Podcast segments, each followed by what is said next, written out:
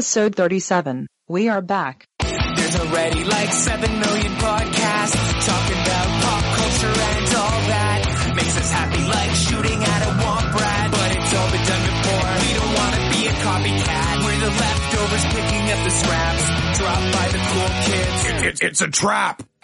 Gonna toss it, gonna taste it. Do we love it? Hey, let's face it, can't erase it. Let's embrace the Tupperware party. Subculture spill over like a vulture. Carry over counterculture, pushovers, pop culture. Leftovers. And for the uncool kids, what's to say has already been said. Leftovers. Pretty sure that the only talent is the band that's singing this. Pop culture leftovers. Are, are, are you ready for the only podcast hotter than a human torch?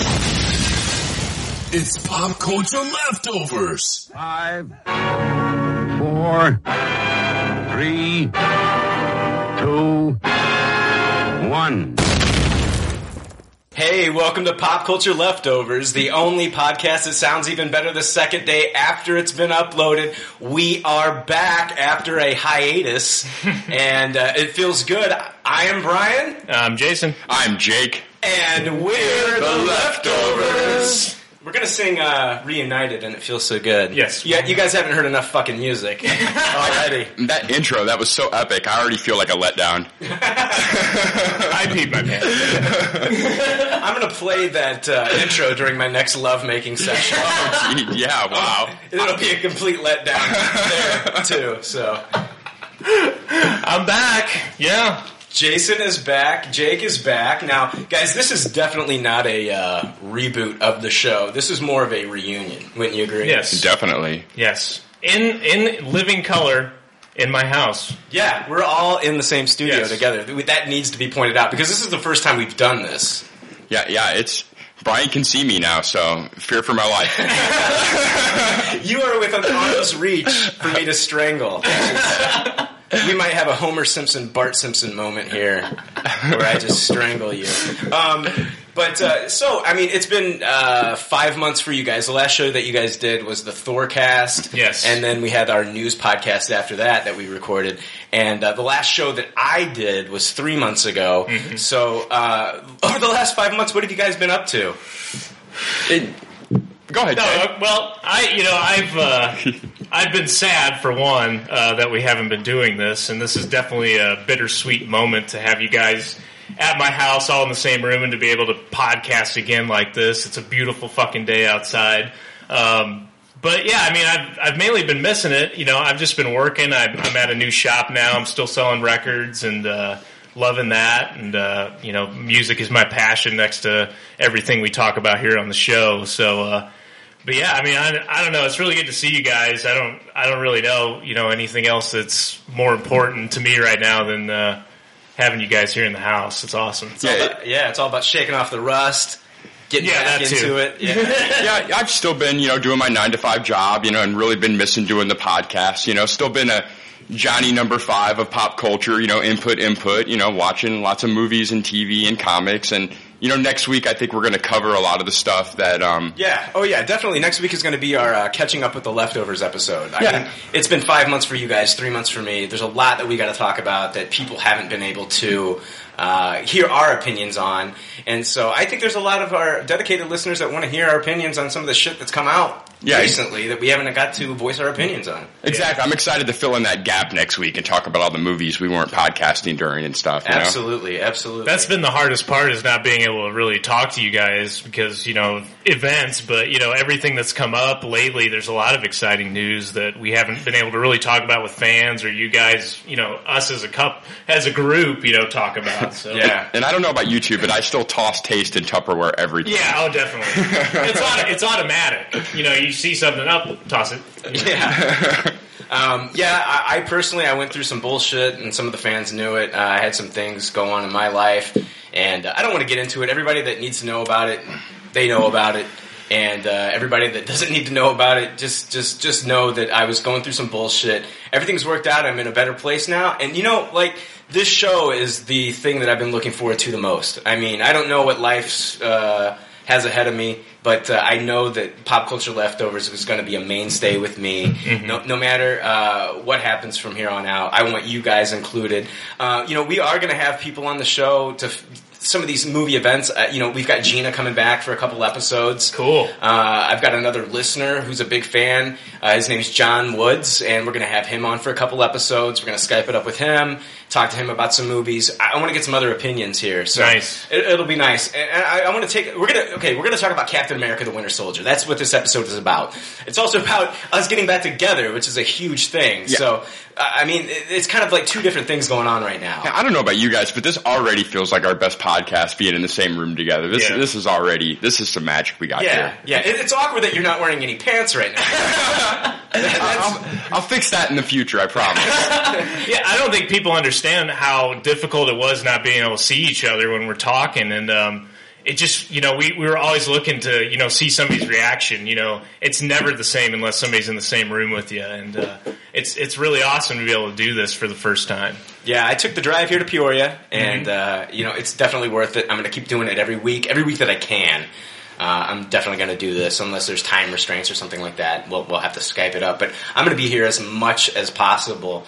Uh, I did want to thank, uh, you know, in, in our hiatus, I want to I want to thank, and if I miss somebody, I apologize. I deeply apologize. Uh, it doesn't mean that you don't mean anything to me or to us. You do, uh, but I do. I want to thank some listeners that have been kind of there for the show while we've been on hiatus and wanting us to come back. I want to thank Mark Perillo, uh, Charlotte Callentine, Dan West, John Woods, Frank Hammer, Bryce Logan, Jake Johnston, Austin Shadowin, uh, Jeff LeBaron, Jacob Harmon, Chris Williams, Eric Wade, Michael W. Cornish, Dustin Porter, Danny Murphy, uh, Silvino562 on Twitter, uh, Pete Neen on Twitter, Pete, I miss Pete. uh, Dana Marie, um, Kenneth Tagger, uh, Bill and Dan Seipel, Aaron Claude Miller, Josh Hill, Joshua Shield, Dan Hunter, and Karen, uh, Ke- Karen, I'm sorry, Kevin, Kevin Sparenberg. Uh, his last name's Sparren, so I said Karen. Uh, I could call him Karenberg. That Yeah, could you be cool. Yeah, the Karen Burger. Yeah, we'll be we'll be contacting all of them soon with the plans. Yes, But uh, if I left anybody's name out, I do apologize. Uh, go after Jake. But we're hey guys, we're gonna be talking to Captain about uh, Captain. Dude, it's been fucking three months since I've done this. I'm all tongue twisted and shit. Um, but uh, we're gonna talk about uh, Captain America: The Winter Soldier here in a second. I want to talk about our experience in the movie theater. Um, You know, whether we saw it in 2D, uh, 3D, or even IMAX 3D. Yeah. Uh, Jake, what about you, man? What did you see this in? I just saw it in regular 2D. Um, it was post production 3D. so so I, I didn't spend the money. And you know what? I I've tried IMAX before. I have shitty shitty vision. And when I see a movie in IMAX, it's like I don't even see the movie. I can't focus on the whole screen at once, and I can't follow the movie. Yeah, Uh, when, when I first got here, you were like, "Hey, Dan, I didn't know you." Were gonna he didn't even know it was me. So I, I feel like kind of left out of the whole IMAX thing. I wish I could enjoy it, and I've tried, but it's like if I want to even know what the fuck is happening, I have to I have to see the movie on a regular movie screen. Okay, so 2D for Jake. Jay, what did you see it in? Uh, I saw it in 3D. I wanted to see it in IMAX, but uh, I opted for 3D just for budgetary reasons. Um, and I, I know it was post, you know, I, I know it was post uh, 3D on that one, but um, I, I enjoyed the 3D. I, I thought it was, you know, I, I don't know. I've been liking 3D a lot lately because it's just so immersive for me. You know, even if it isn't perfect all the time, you know, it's still I still like it more than 2D for the most part. Um, but yeah, I, I liked it. I liked it in 3D. Uh, I went and saw it in IMAX 3D uh, yesterday, and um, I'm honestly, in I think this movie. I don't know. I'm going to get into the way it was filmed in 3D, but uh, um, I think I would have enjoyed it maybe a little bit better if it was just in standard IMAX. So. Yeah. Uh, but uh, what trailers did you get? We got a lot of questions from listeners wanting to know, like, you know, what uh, basically, like, what trailers premiered before our viewing. Well, that's great between the three of us, real quick. That we between we saw it in all three formats, basically Yeah, between yeah, the three of us. Yeah, I, I didn't really get too many interesting trailers. I got the Guardians of the Galaxy trailer, the same one that we've seen a bunch of times. Yes. I got a newer Days of Future Past trailer. I think tra- trailer number five for that. Um, I got a newer Amazing Spider-Man two trailer. I think it was trailer like number four for that, Right. and, and that's about it. Wow. Yeah, I, I got the same things, except I didn't. Yeah, I didn't get Amazing Spider-Man. I got Godzilla. Um, Yeah, see, I did not get that. which I, you know, I, I, whenever I saw, I saw the trailer, and I just kept thinking to myself, everyone's going to get up and applaud. You know, I felt like getting up and applauding for the trailer. Nobody did, of course, but um, that was the best part of it was seeing that on the big screen rather than you know my computer watching the trailers and stuff. And then, of course, there was TMNT and uh, Transformers before mine. We, we did have TMNT. I I'd blocked that out. It Sorry. was. Uh, I was not uh, thrilled about that whatsoever. Um, Transformers actually looked like I might go see it. but- Did you guys see the uh, online? They posted like the Trin- Teenage Mutant Ninja Turtles. Uh, a fan had actually fixed the look of the turtle. You know how the Oh. nose in this one it's not as rounded as like in the cartoon Right, version. right. Uh, a fan had fixed it to make it look like the cartoon version, and then they even went a step closer, and then they didn't make it as pronounced as the cartoon version, but kind of made it a medium of like what they've done with the film.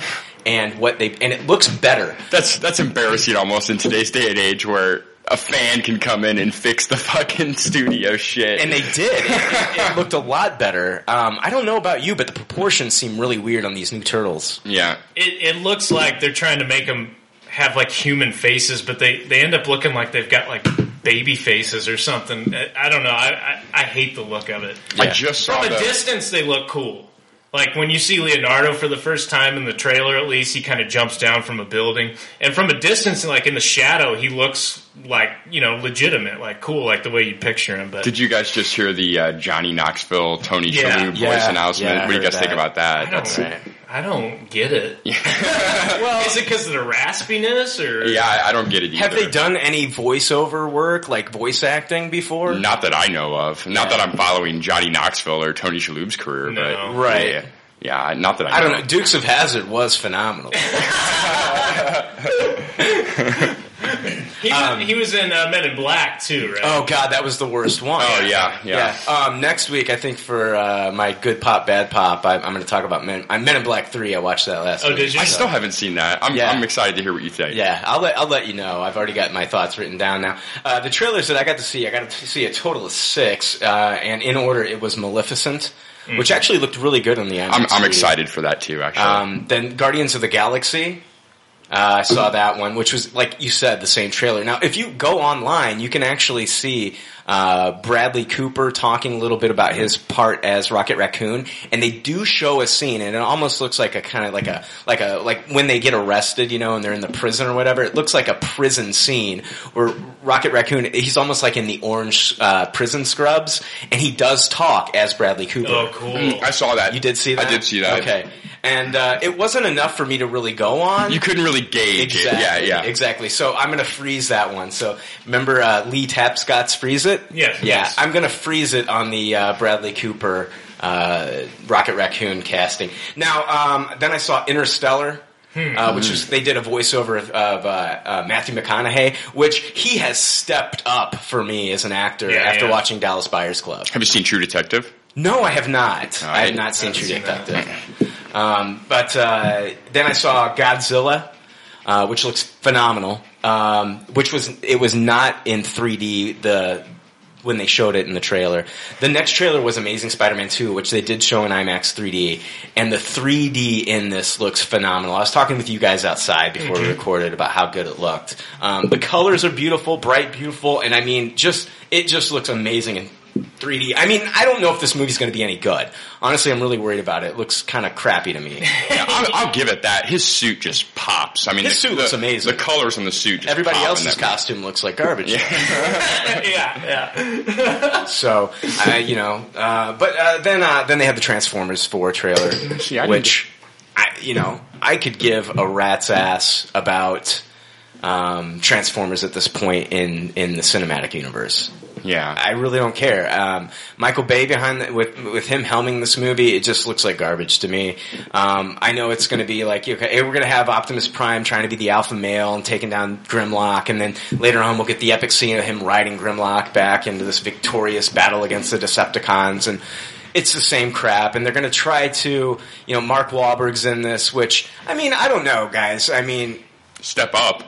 it's a step up, but at the same, I can't take him seriously anymore after watching Andy Samberg make fun of him on Saturday Night Live. Right. Hi, goat. yeah, exactly. Hey, tell your mom I said hi. yeah. say, say hi to your mother for me. Yeah, exactly. Anytime he makes fun of an actor, whether it's Nick Cage or, or, or Wahlberg, I can't take him seriously anymore. So Right. I kind of blame Samberg on that.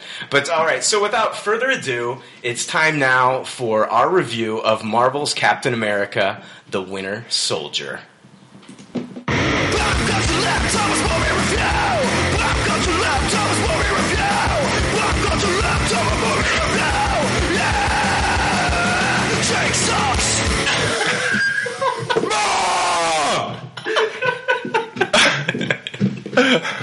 That's a catchy tune. I really like that. For some reason, I think I suck after hearing it, though.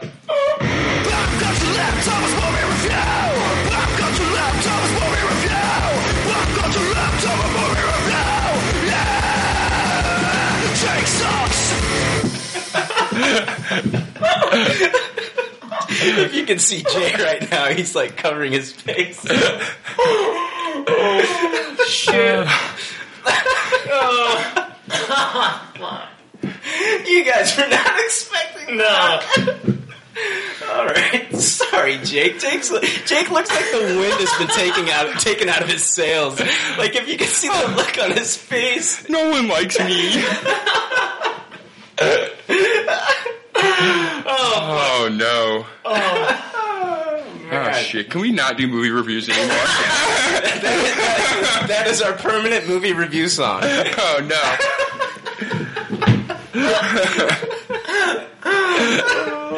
All right, all right. So, um, guys, it's it's it's safe to say that we're gonna have spoilers in this review. Yes. Uh, Spoilers. probably from the get go. We're going to probably be talking about some spoilers. And so, i- if you're listening and you haven't seen Captain America: The Winter Soldier, and you don't want to be spoiled, you might want to turn off the podcast, watch the movie, come back, and give us a listen. Now, uh, let's go over the synopsis. After the cataclysmic events in New York with the Avengers, Marvel's Captain America, the Winter Soldier, finds Steve Rogers, aka Captain America, living quietly in Washington, D.C., and trying to adjust to the modern world. But when a S.H.I.E.L.D. colleague comes under attack, Steve becomes embroiled in a web of intrigue that threatens to put the world at risk. Joining forces with the Black Widow, Captain America struggles to expose the ever widening conspiracy while fighting off professional assassins sent to silence him at every turn. When the full scope of the villainous plot is revealed, Captain America and the Black Widow enlist the help of a new ally, the Falcon. They soon find themselves up against an unexpected and formidable enemy, the Winter Soldier. Um, here's a cool fact, guys, about uh, the movie. To prevent spoilers and to keep secrecy, uh, the working title of the project while filming was called Freezer Burn. I like that. Yeah. Uh, the movie is directed by the Russo brothers, Anthony Russo and Joe Russo. They are best known for their work on comedies such as the movie You, Me, and Dupree and the show Community. Uh, they also did some work on Arrested Development as well. Oh yeah, yeah. Um, so while most people were shocked that Marvel was hiring James Gunn for Guardians of the Galaxy, there were others that were actually equally confused when they gave this to the Russo brothers. Definitely. Uh, then when I, you know, then I, I was really shocked that uh, they were making this in the vein of a '70s political thriller. Right. Uh, but you know, we'll talk about that later. Yeah. Uh, it was announced in March that they've been rehired to direct the third installment of the film after uh, the impressive test screenings of The Winter Soldier. Cool. I like that. Uh, writers, uh, the screenplay was uh, by Christopher Markus. Uh, he also did. Uh, he also uh, wrote uh, Thor, uh, Chronicles of Narnia. Uh, you know, the Prince Caspian movie as well, and then Stephen McFeely, uh, which has a very, very invasive last name. I'm also going to credit comic book writer and legend Ed Brubaker. You have to. Um, without him, this movie would never have been made possible. Uh, he had this to say about the movie before it was released. I got to go out to Marvel Studios and read one of the later drafts of the script. I went out to dinner with the directors Joe and Anthony Russo, and I talked to uh, about the project and gave them feedback on what I liked or didn't like, or what parts didn't work. I mean, the script I read was fantastic. The tone of it and the Bucky stuff is so perfect, and the way I'd want it to be. I was so st- I was so thrilled to see that. Um, I, I want to throw out an Easter egg for you guys as well. I don't know if you caught this or not. Ed, Bru- Ed Brubaker makes an appearance in this film. Does he have his Brubaker hat on? No, he does not. no wonder I missed him. Uh, he plays one of the scientists in the film that is in the room while they are brainwashing the Winter Soldier with the electricity. Oh, nice, So nice. He, he is in the film, so I thought that was very cool. During Zola's flashback? Yes. Gotcha. Now, um, Chris Evans. Uh, so, okay, the film stars Chris Evans, of course, as Captain America, Steve Rogers. And, and while we're talking about Chris Evans, I wanted to clear something up about his contract that we've actually talked about in a previous episode. Uh, that people might be curious about this. He was originally signed on for six movies. Right. Marvel offered him nine. Yeah. And then he talked with his family. They came down to six. He didn't know where this was going to go. Now he's done three: Captain America, Avengers, and the Winter Soldier. So the big question was: Did his cameo in Thor: The Dark World count as one of those movies? Uh, Chris Evans addressed this in an interview recently, and he made it clear that no, Thor did Thor two did not count, which makes sense looking back at. Uh, what is it? The Incredible Hulk movie. Do you remember at the end when Tony Stark shows up? Right. and he's talking to the general and uh, General Ross, and and and that didn't count for one of Yes. Robert Downey Jr.'s movies. So this is the same thing. Um, It's confusing to fans because for Samuel L. Jackson, all those little appearances have counted. I think that's where, where a little bit of the confusion comes in. Yeah, because yeah, of his yeah, 11 picture yeah, deal, every, yes. anytime he's in a movie for 15 seconds, it has been counted for his. right? Yeah, that, and that, that I can see why that would be confusing. Um, can I say something real quick? It's Yeah, go ahead. It's um the other act, the actor that plays Bucky. Help me out. I'm having brain freeze. Um, Sebastian Stan. yes, it's very interesting that he has the nine picture deal. Oh yeah. Yeah, we'll, we'll definitely. we got to talk about that. Yeah. Um, so we're, what we're looking at now with Chris Evans is uh, we're looking at Avengers two being the fourth film, uh, Cap three being the fifth, and likely Avengers three being the final film of that contract. Now he's expressed interest in uh, directing, so um, and he's done some directorial work. Um, now the thing is, like, how successful is that career going to be for him? Um, you know, he's a smart guy. I mean, I've got to see more of his stuff. But how successful is that going to be? And I mean, he really didn't care for this part when he first started doing it until he started going to cons and feeling the love from fans. Right. Mm-hmm. Mm-hmm. He's really embraced this character now. So, I mean, I hope that Marvel Studios can keep him around for as long as possible. I think he does embody what we want in Steve Rogers. It's probably a very different kind of love than the love he was getting from Fantastic Four. Yeah. yeah. Uh, the not so Fantastic Four. I still say that the best Fantastic Four movie was The Incredibles. I, I agree. Uh, we had Scarlett Johansson uh, back as Black Widow, Natasha Romanoff, uh, Hayley Atwell as Peggy Carter, Cobie Smulders back as Maria Hill. Loved her. Yes. Yeah, uh, Sebastian Stan as the Winter Soldier. Now, to prepare for the role of the Winter Soldier, Sebastian Stan went through five months of physical training and historical research. Uh, he says, I dove into the whole Cold War history. I looked at the KGB. I looked at all kinds of spy movies and all kinds of documentaries about that time and what it was about. I grabbed anything from that time period and anything about brainwashing. So, yeah, I mean, so he must have read all the reviews about Captain America: The Winter Soldier because they kind of brainwashed everybody into loving this movie before we saw it. Yes, yes. Yeah, exactly. And Sebastian Stan revealed to Newsarama that he thinks he's been signed on for a total of nine Marvel movies. Uh, we had Samuel Jackson, of course, back as Nick Fury. Uh, Robert Redford as Alexander Pierce. yes. Um, Robert Redford wanted to do the film because his grandchildren are fans of Marvel films, and he wanted them to see him in one. So he he actually approached Marvel for the role Yeah. of uh, uh, to be in the movie. So uh, he really wanted to do this. Um, we'll talk about that, I'm sure. Oh yeah, absolutely. Anthony Mackie as Sam Wilson, the Falcon.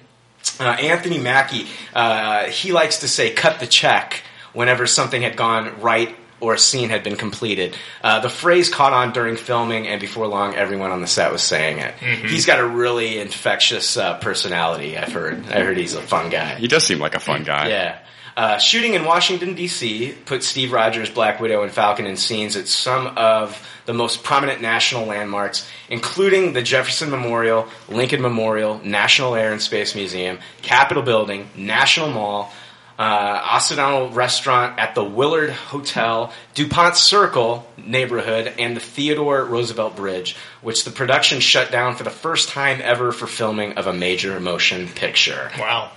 Uh, the budget was estimated at 170 million dollars. Uh, it has a runtime of two hours and eight minutes. Uh, the movie it seems to be doing very well. Variety is reporting that it's brought in 37 million dollars domestically on Friday, which was enough to make it the biggest opening day for an April film. Nice. Uh, it's expected to hit 95 to 100 million over the weekend, which would make it the new record holder for highest grossing film in April. Do you, sorry, do you have what that beat on your screen? I'm just curious as to what was the highest April. Yes, uh, uh, uh, Fast and Furious Five. Oh yeah, Fast Five, which is the current record holder at 86.2 million. Wow. Uh, Captain America: The Winter Soldier has already done well globally, as it opened in several territories last weekend and currently sits with a gross of more than 100 million dollars. Um, let's go ahead and give our ratings of the movie. Uh, if this is your first time listening to the show, then we'll let this lovely British man explain our rating system. The rating system is simple. If the leftovers don't like something, they toss it. If they do like something, they suggest you taste it. And if it's brilliant, it gets a Tupperware rating. If all the leftovers love it, then it gets the pinnacle of success, a Tupperware party. Feels good to see, it- it feels good to hear that again. God, yeah, it does. I, I, I've missed that sweet, sexy, sultry sound of that guy's voice. I'll tell That you was much. heavenly. It was. Um, so we're gonna. Did you smell lavender when that was happening? I don't know. I got hungry for some uh, fish and chips yeah. and some shepherd's pie. Exactly. Um, so we're gonna rate it. I, I'm gonna go last if that's okay. I have a very long explanation of my rating. Uh, I thought about it for a long time. So if you guys want to go first, whoever wants to go first, feel free to go ahead and rate this one. We're gonna use our rating system. It's not that fucking complicated, people. yeah. Don't- Toss it means we don't like it.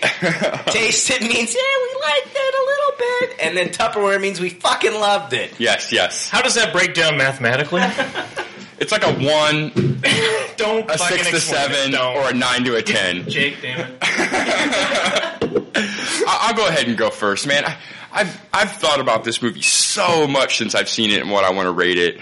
And Jeff LeBron's on our Facebook wall telling us that if we don't all Tupperware it, we, we lose a listener right away. and it's like, fuck, the pressure's on, man. And, And we love Jeff. I Yeah. love his input, and I don't want to lose him as a listener. Jeff, I don't want to lose you, but I fucking I taste it, man. It's it's like on the one to ten, it's like a seven, and that's not a Tupperware to me. It's got to be an eight to ten for a Tupperware. I gotta taste it. It was there was so much to love about it, but there was stuff that was just glaringly bothersome to me, and we'll get into that as we talk about the movie. But man, I gotta taste it. The action was amazing, and it was filmed so well. I couldn't believe these community directors did these action sequences. But some of the stuff with the story, it, it just rubbed me the wrong way. We're, we're going to get into all that. Jeff, don't go away. He's already gone, He's already man. turned off the fucking podcast. please, please stay. I taste it, but I love. I still loved it. Okay, okay. I swear, if we fucking lose Jeff over this, we have to bribe him. We'll make a separate podcast for Jeff where, where I lie. Okay. Yeah, we can, we can edit that later. Um, so yeah, I'm going to go ahead and um, uh, I'm. I, I, this is a Tupperware for me. Um, uh, I immediately felt like this was the best of uh, the Marvel solo movies that I've seen, and I know a lot of people are going to be pissed because you know Iron Man's great, and I'm not. I'm not discounting Iron Man. Iron Man was fantastic. Like it gives me chills just thinking about Iron Man. But uh, for me, like uh, this this had all the beats as far as like what I wanted. Uh, the pacing of the drama between the action, it was just brilliantly paced. I thought, and you had high drama and then you had action. And I also saw for the first time, you know, I was pretty cold on Chris Evans. Um, I think I've mentioned it on the podcast you have. before. You have, and Yeah. I have disagreed with you Right. every time. Right, and and for me, I, I I had faith in the guy, especially later on when he starts talking about how passionate he is about the character, and like like Brian was talking about earlier, how he even had cold feet going into it in the first place, but then kind of came around. Um, I was waiting for that kind of passion to show through. Even in Avengers, I didn't feel it, and um, you know, I love Captain America, man. I used to I used to wake up early. Like when I was a little kid, I used to wake up early just to get my Captain America figure and fucking play with him. You know what I mean? I would get up like fucking six o'clock in the morning when I was a little kid and just play with my Captain America figure. You know, put him against He Man or G.I. Joe and all that shit. But so I, I'm crazy about the character as he is, and I just hadn't seen that from Chris Evans to where I was like, yes, this is Captain America. But in this movie, the maturity is there. He's got his chin up, like he's very confident in the role now, and I think that really showed through. Um, but overall, just everything about it for me was well balanced, and that's what I look for. I, I hate dumb action movies, and that's not what this was. And it had more heart than I think uh, the first Avenger did for me because this was a story um, of friendship and loyalty. Like very very cool uh, concepts to really cover as far as Bucky and Captain America. That's what all of us really took from those two characters, and you don't see that a lot in in other comics where you know you have these two. Uh, you know you have the mentor and the sidekick. These guys were like equals. These guys were friends, and that's what's really cool about the two characters. And I think they really fucking showed that in this movie. That's that's very. You made great points, Jay. Really good points. Jake, you made some great points as well, and we're going to talk about some of these glaring pot, uh, plot holes and things like that. Um, but uh, uh, you know, I spent a lot of time uh, deliberating on what I was going to rate this film. Um, and then when Jeff said I got to give it a Tupperware, I was just like, I got to listen to Jeff. Right. No, you know, guys, I, this movie definitely uh, it was the Empire Strikes Back of the Captain America movies. If you ask me, it's it's much darker. It's much more violent than the first film. Uh, there are secrets that are revealed that will shape Steve Rogers as a character. You know, just like Luke Skywalker. Uh, in Empire, where he leaves his training to rescue his friends, and by the end of the movie, when it's revealed that you know, spoilers for a 24 year old movie, that Darth Vader is his father, uh, he questions Obi Wan Kenobi for not telling him. Uh, this movie tears apart the fabric of Steve Rogers to the point where he questions himself as being just a soldier and exactly who he is fighting for. Uh, this movie really makes him realize that the game has changed since the 1940s and it's harder to trust. I think this movie will bring him closer to characters like Falcon, Black Widow, and his teammates on the Avengers. But going forward, I think uh, we'll see Captain America not being so trusting. Uh, just like Fury said, don't trust anyone.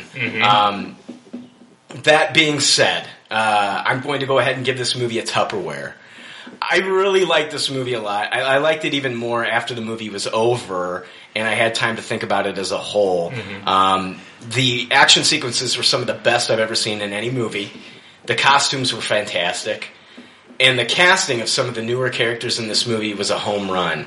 Um, the villains in this movie were way more fleshed out than the villains in any other of the Marvel movies Yes. except for the Avengers with maybe Loki, but they had some movies before that to kind of flesh his character out. Right. You know, you know, Iron Man was a great movie, but the villain in that movie, you know, uh, Jeff Bridges, wasn't the best villain in my opinion. I think the Winter Soldier is a formidable foe, and you felt that in this movie, a very fleshed out character. And even just some of the like the regular low life thugs, you know, Brock Rumlow, you know, some of those guys that he encountered, they were great, you know. Uh, so although there are some things in this movie that did not work for me, um, I was going back and forth on on my ratings for a while. But in all honesty, this movie had a lot more going for it than against it.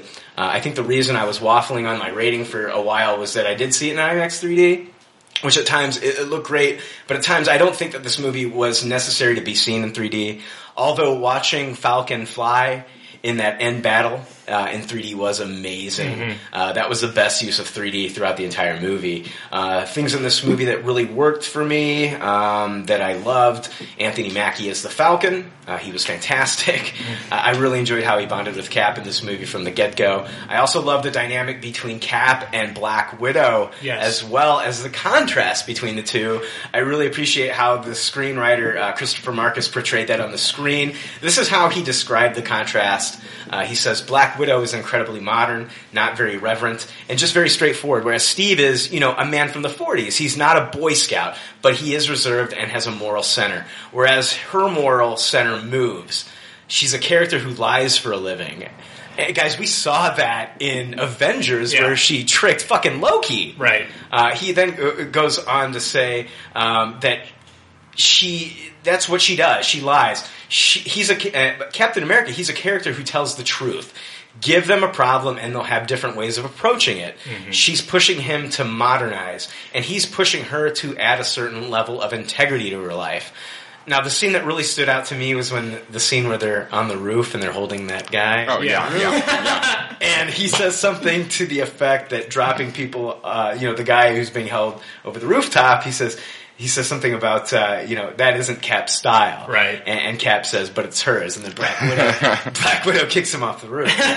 uh, the character interactions there really worked for me. And, and some of the funny scenes between Black Widow and Cap and Cap and Falcon, I attribute that solely to the Russo brothers Yeah. and, and then their comedy background. What didn't work for me was the emotional scenes where we had the Bucky Barnes reveal. Uh, it just didn't quite hit me as hard as I'd like it to, and I think that's partially because I knew who the Winter Soldier was going into this. Right. And another being, it didn't look convincing enough that it kip, that it hit Cap as hard either. Uh, it wasn't the punch in the gut moment I was wanting to get. I agree with that. Can I say something to that point? Yeah, yeah. I- I'm definitely jumping ahead a little bit, but I was a little bit insulted by the second post-credit scene where we see Winter Soldier looking at the poster of Bucky Mm-hmm. and felt like that kind of tone and that kind of thing should have been happening during the movie and not as a second post-credit sequence. And I wanted more Winter Soldier and I wanted more of like what he thought and what what he's been through and everything, especially in a movie that's called The Winter Soldier. I agree, but th- we're looking at something where there were elements that were much more big, that, that were bigger than, broader than the relationship between the two characters. If they would have focused too much on the relationship between the two characters, we would have been looking at the last half hour of uh, Return of the King. Yeah, I between agree. Sam and Frodo, and and I, I didn't. I wanted more of it. Don't get me wrong. I agree. That, that's I, I wanted more of it. I think if the Russo brothers, they, they just weren't as impactful. I think maybe a director like Mark Webb, who gets relationships, would have been able to do those scenes in limited space a little bit better. Where the Russo brothers, they really hit with the comedy, but the emotional shit, they just weren't really. You know what I mean? And can I kind of put an asterisk to that? I, you know, if Captain America three is all about that, Captain America and Bucky, and Yeah. what, then it kind of changes my opinion a little bit of the whole thing. right, right. You know, it, I agree. I agree. I mean, uh, it wasn't enough for me to give this movie just a taste it, though. It was a taste it for me at certain parts, but overall, this was definitely a Tupperware after I got to thinking about it more and more. Um, I think it, uh, the problem with that is, is it's a mix of Chris Evans not conveying it to me as a viewer emotionally, uh, the musical score too, uh, and then the Russo brothers. Uh, I think it felt a little rushed and everything uh, with everything else that was going on in this movie. Uh, we kind of hit on that, but uh, another thing I didn't. I'm going to get into the things I didn't like here real quick, and then we're gonna then we're gonna talk about this movie. Um, another thing I didn't like was the third generation helicarriers that, I, that were developed.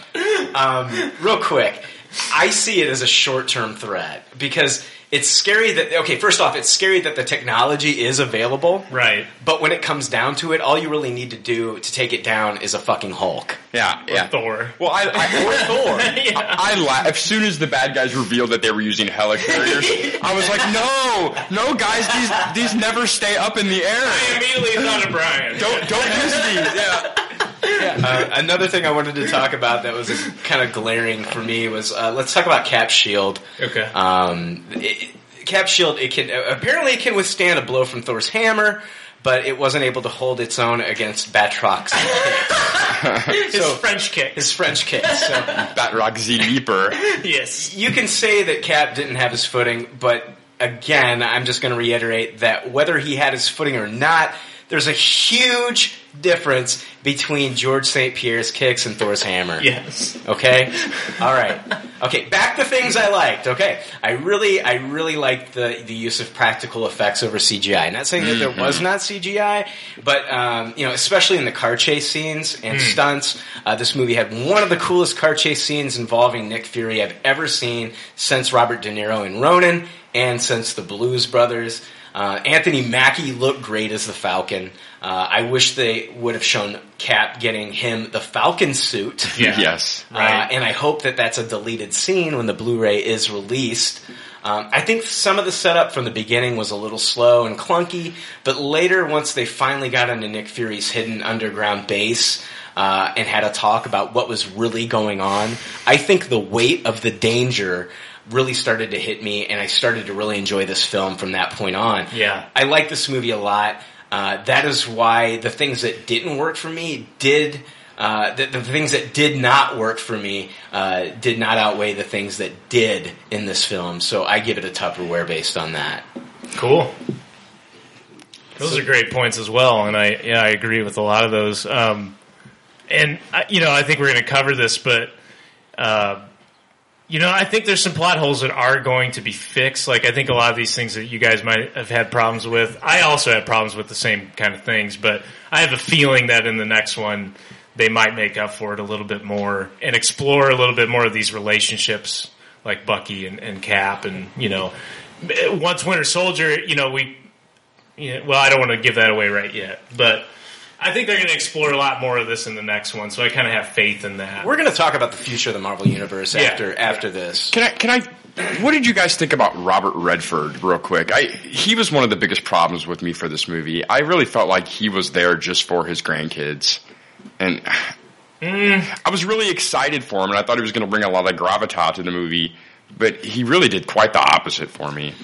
Honestly, I think if you would have had somebody in there of a lesser caliber actor, I think it wouldn't have had the weight that it did in this film. Right. I think he did bring something of uh, validation to this film, honestly, with what he did um, in the film. I mean, let- let's say- say they just got some regular character actor to come in there. You know, like uh, who did they just cast as uh, Alfred?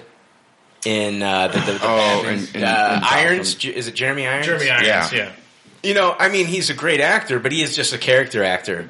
I Right. mean, that's the difference between Marvel and DC. I mean, DC's getting these character a- actors for these smaller roles, whereas Marvel got Robert Redford. I mean, I think if they would have just thrown in just a regular character actor, a guy that you would have looked at and said, "Oh, I recognize him from something. I don't know his name, but I've seen him in quite a few things."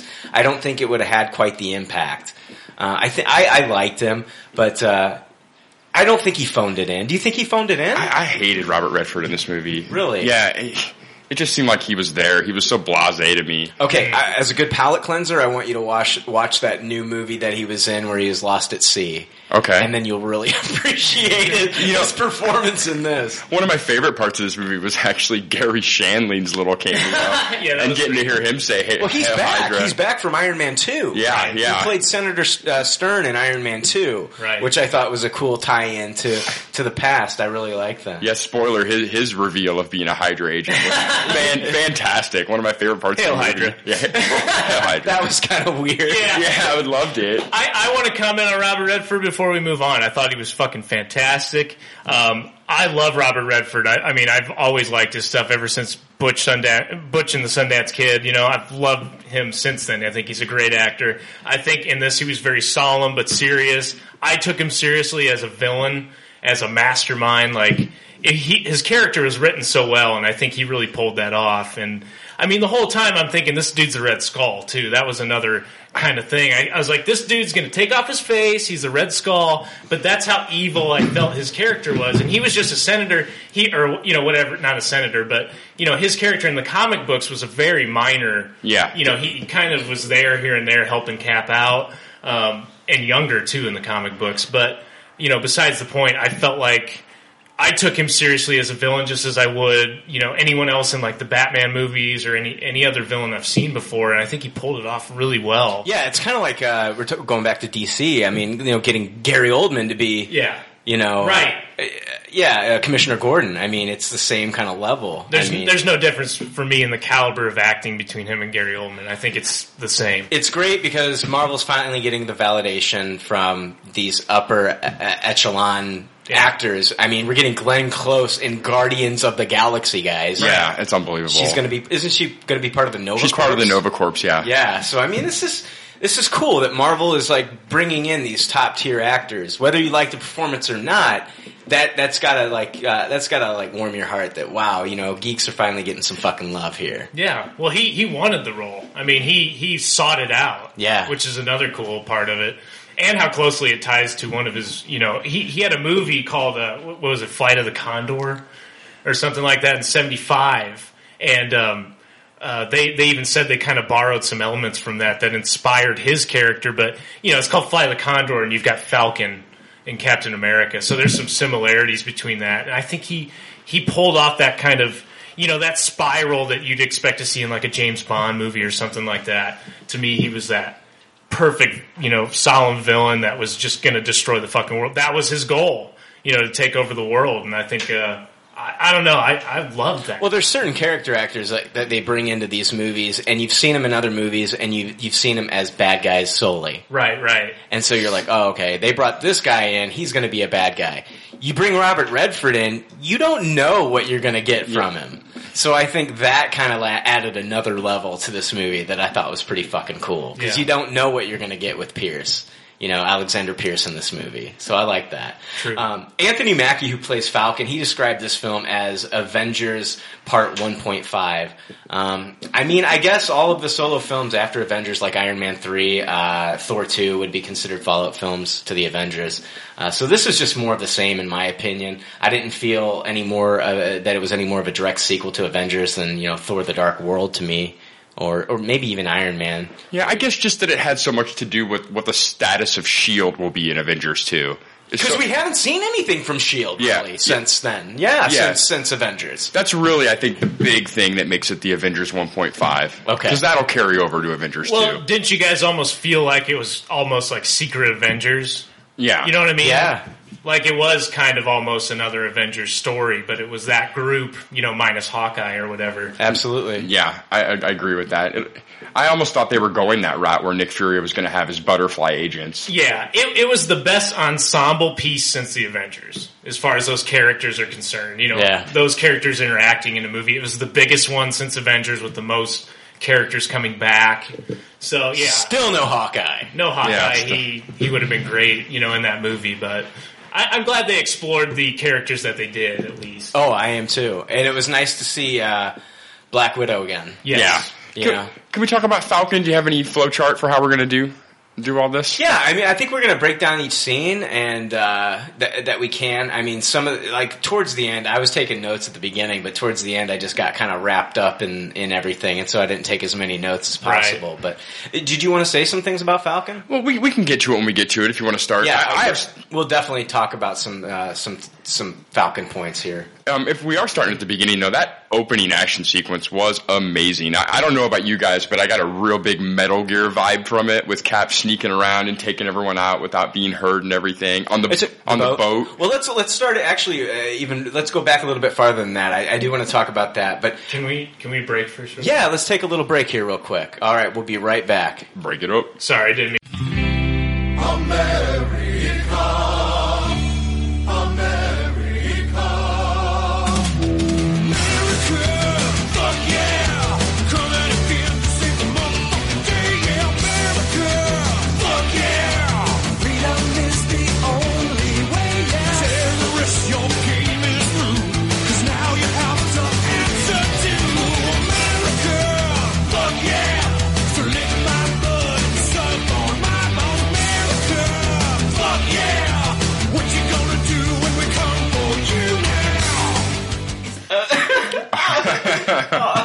And we're back.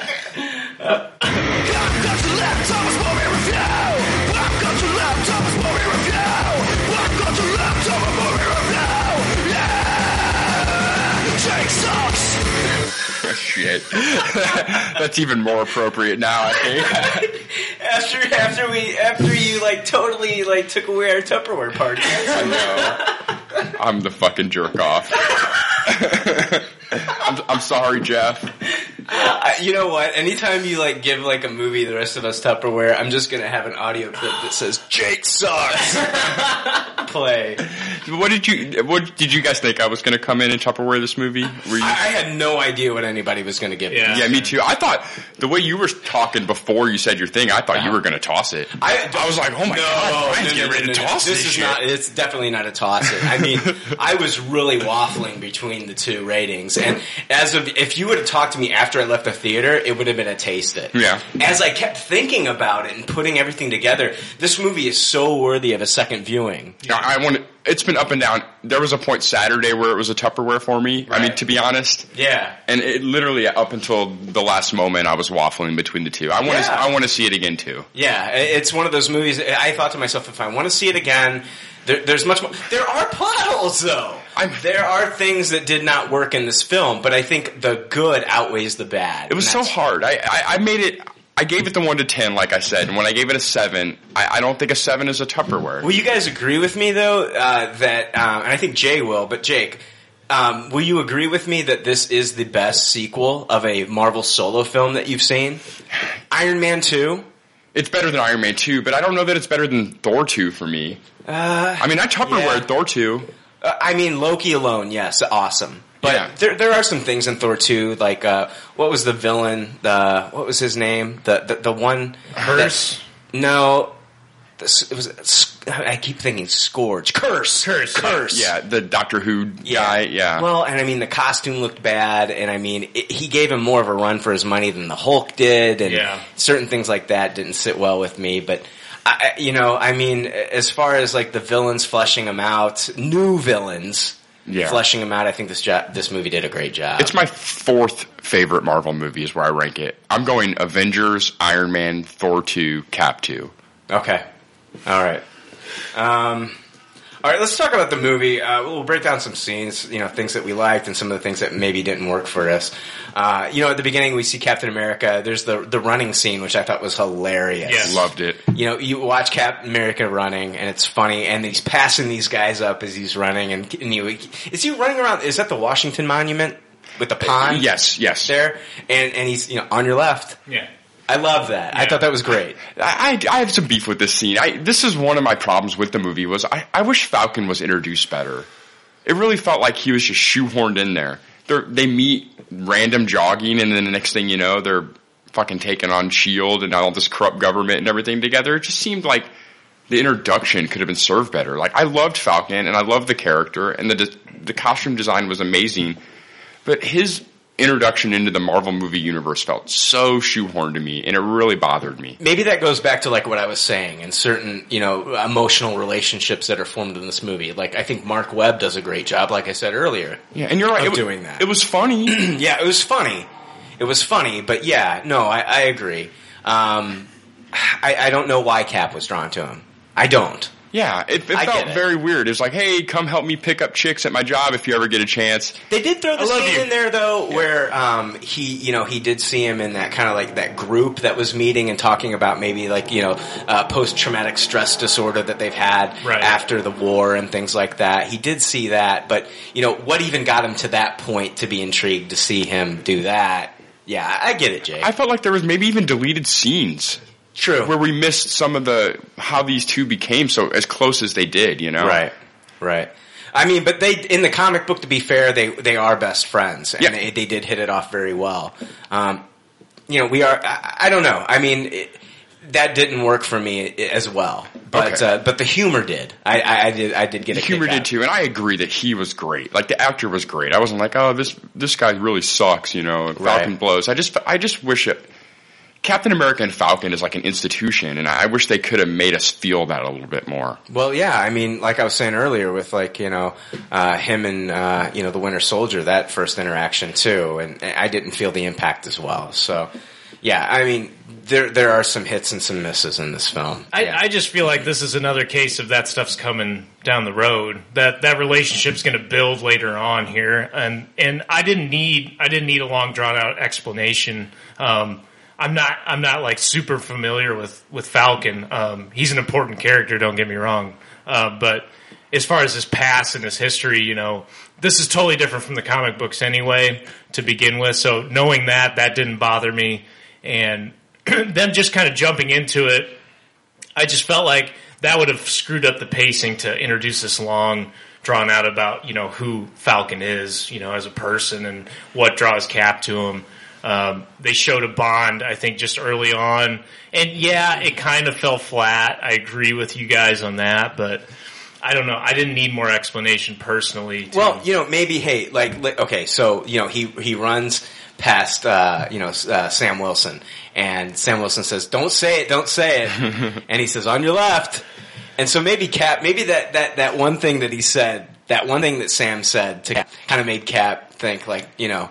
Oh, okay. This guy actually said something to me, and then Cap sees him sitting under the tree, right? and you know this guy's not walking away from him he's sitting under a tree maybe this is a good time to just approach him he you know what i mean cap really hasn't met anybody outside of the avengers and, and things like that so maybe he felt like like this was a good time to maybe just come up and talk to somebody Very true. And and to be and Jay makes Jay makes some very good points. To be fair, I couldn't even tell you how Cap and Falcon met in the comic universe to begin with. right yeah So that- what what the fuck? Yeah. happened- that probably happened back in the 60s Yeah, so, it did. yeah Well, I, Yeah. I think what was cool, and I think they stressed this point, like when they're, um, you know, when Black Widow's asking Cap, "Hey, why don't you ask this girl out?" She obviously, you know, wants to go out with you. He, he, you know, the whole point was that she would ask, is why he didn't ask her out. That she would want to. right Yeah, I think that's the same kind of thing that was echoed with, you know, Falcon. Is that, you know, the way he behaved towards him was enough for him to approach him. Is Right. The, is the is the Falcon scene the same scene we see Cap's bucket list? Yeah. Well, no, no. Yeah, yeah, yeah, okay. There's To-do the list. To-do list. Yeah. Um, yeah, let me go over that real quick. Uh, this is where uh, Cap tells Sam Wilson that he's been trying to catch up with the times and that he's been using the internet. Uh, then Sam says that he needs to listen to a Marvin Gaye album from 1972 uh, called Trouble Man. Uh, so Cap pulls out a to-do list and he adds Trouble Man to the list at the very bottom. Now, this list, it includes, there's different things on this list. Uh, it says marathoning I Love Lucy, the moon landing, Berlin Wall going up and down, Steve Jobs, disco, Thai food, Star Wars and Star Trek, Nirvana, Rocky, and Rocky 2. Now, that's the list in the US version. I was getting ready to bring that up too. How they did different Yeah. lists. Very interesting. Over in the UK, they got a different list altogether. Instead of marathoning I Love Lucy, they have Sherlock. Uh, instead of disco, it's the Beatles. Uh, instead of Steve Jobs, it's uh, Sean Connery. And they added the 1966 World Cup final to the list. Yeah. Um, in Australia, they have ACDC, Skippy the Bush Kangaroo, That that one made me crack up. and Steve Irwin. Yes, yeah, got to. Uh, while uh, Korea Korea got uh, Ji Ji Sung Park, Dance Dance Revolution, and the the movie Old Boy. Oh yeah, yeah. Uh, French viewers see the 1998 World Cup and The Fifth Element. Good look on getting all those lists. I thought that was very fascinating that Yeah. they did that for all the nationalities. I agree. Yeah. Uh, so Cap is guys. He's clearly trying to adjust to be you know to being the man out of time. Uh, according to Chris Evans, Steve Rogers continues his adjustment to the modern world, which began in the Avengers in 2012. Uh, he says it's not so much about his shock with technology; it's more about the societal differences. He's gone from the 1940s to today, uh, he comes from a world where people were a little more trusting. The threat's not as deep. Now it's harder to tell who's right and wrong. Actions you take to protect people from threats could compromise liberties and privacy. That's tough for Steve to swallow. So I, I think I think Chris Evans himself has a good you know grasp on the character. I agree with that. Well, and the story. I mean, it's it's it's a very relevant story to what's going on today with our own government, what we're seeing in kind of you know uh, being an offensive. You know, we're having offensive wars a lot instead of defensive. And you know, who's good is this really looking out for? And Steve's kind of questioning that coming from you know the old school. You know, we went into Germany because of Hitler. you Yeah. know, just clean cut. We didn't have to question it. There's right and wrong. There's right and wrong, and it seemed like, you know, even when we look on our prior generations that we know personally, you know, it seemed like that was more aware. They were more aware of what that was, or at least they had a clear cut version of The what that waters are a little bit more muddy today. and and even Steve said, even Chris Evans, as Steve Rogers says, like I don't know what is right and wrong anymore. right. I don't know if I'm even doing the right thing, if I'm on the right team, and I think you see that in other characters through this whole movie. I see it on this podcast. I don't know if Jake is meant for this. Yeah, Right. yeah. I still question having this motherfucker. This on the show. conversation also reminds me of like what Nick Nick Fury was saying to Captain America about you know there things were bad in your time too. There were evil things being done back then too. you know? Exactly. And they tried to make that clear that Yeah. even though we see that in like history, we think that about it.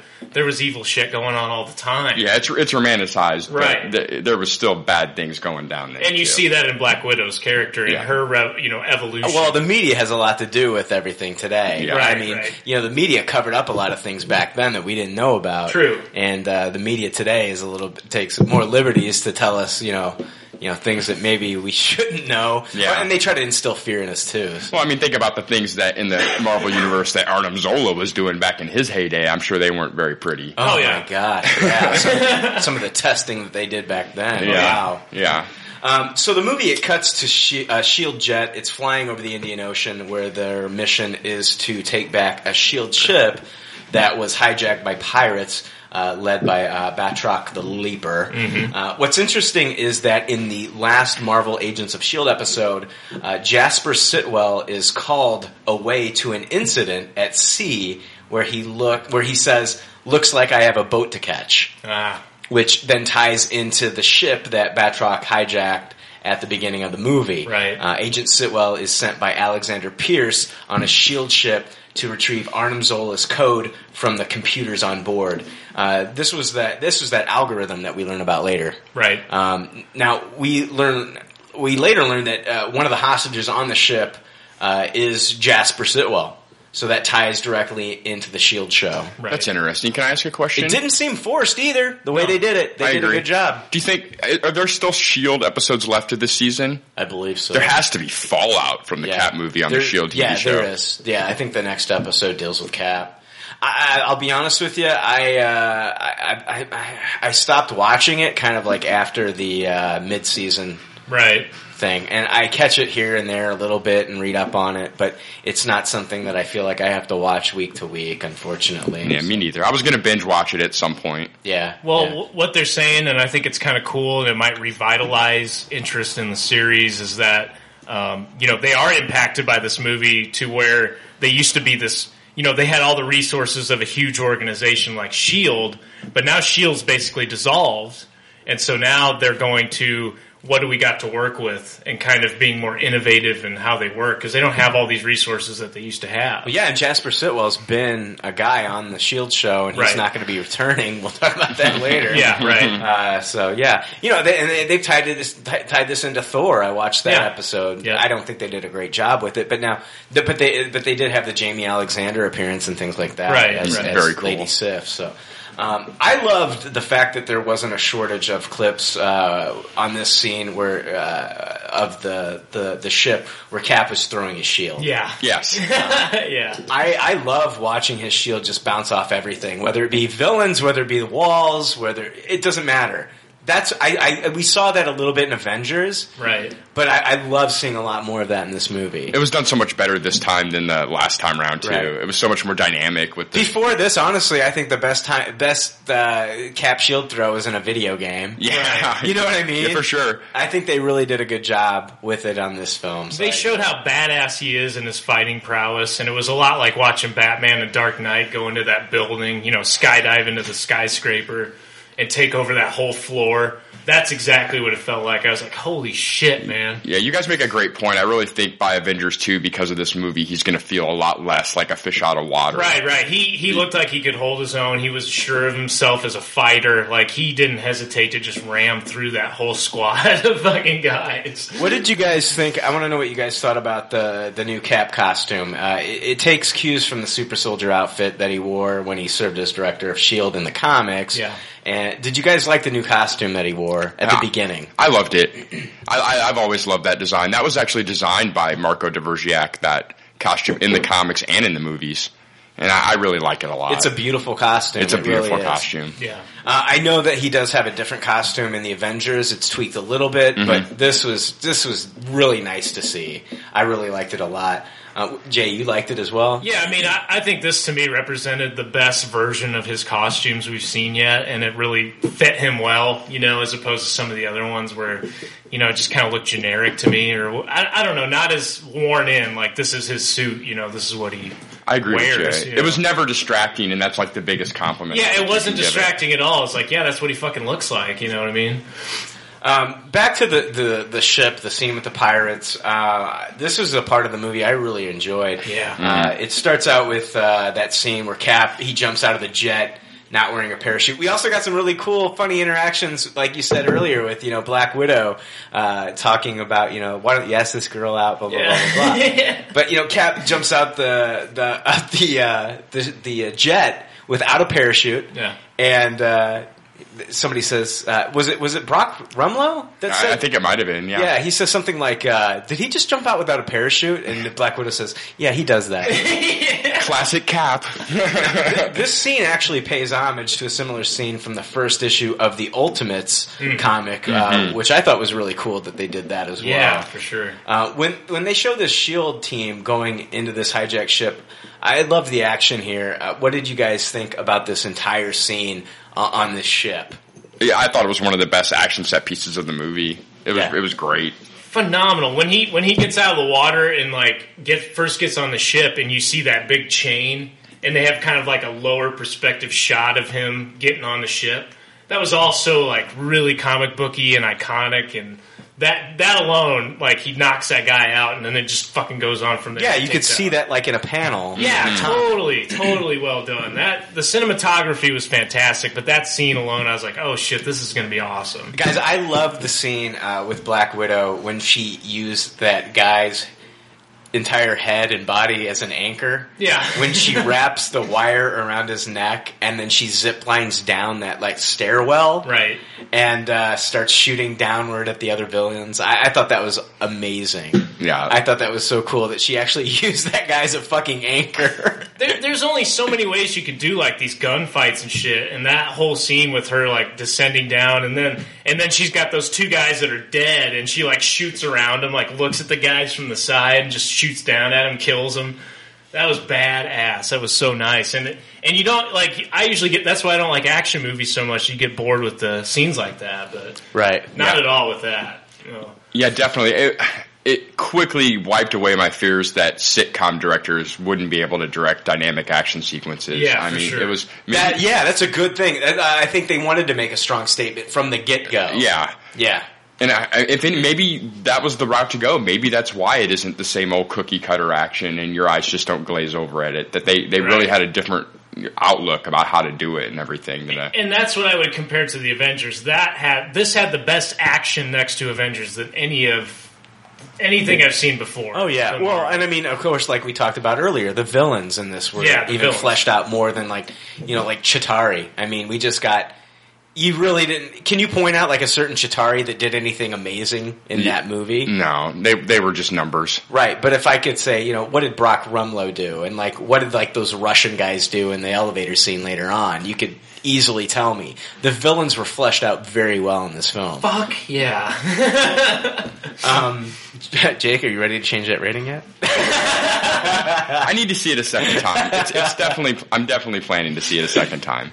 Um, the, the fight scene. Let's talk about the fight scene that he had with ba- uh, Batroc, the Leaper. Yes. Um, I think it, it was beautifully choreographed, and, and I think that Georges St-Pierre, for like whatever, uh, I, I, he's not a great actor. He's known for a fighter, but I think for whatever he lacks in his acting abilities, he certainly made up for uh, with his fighting ability in this film.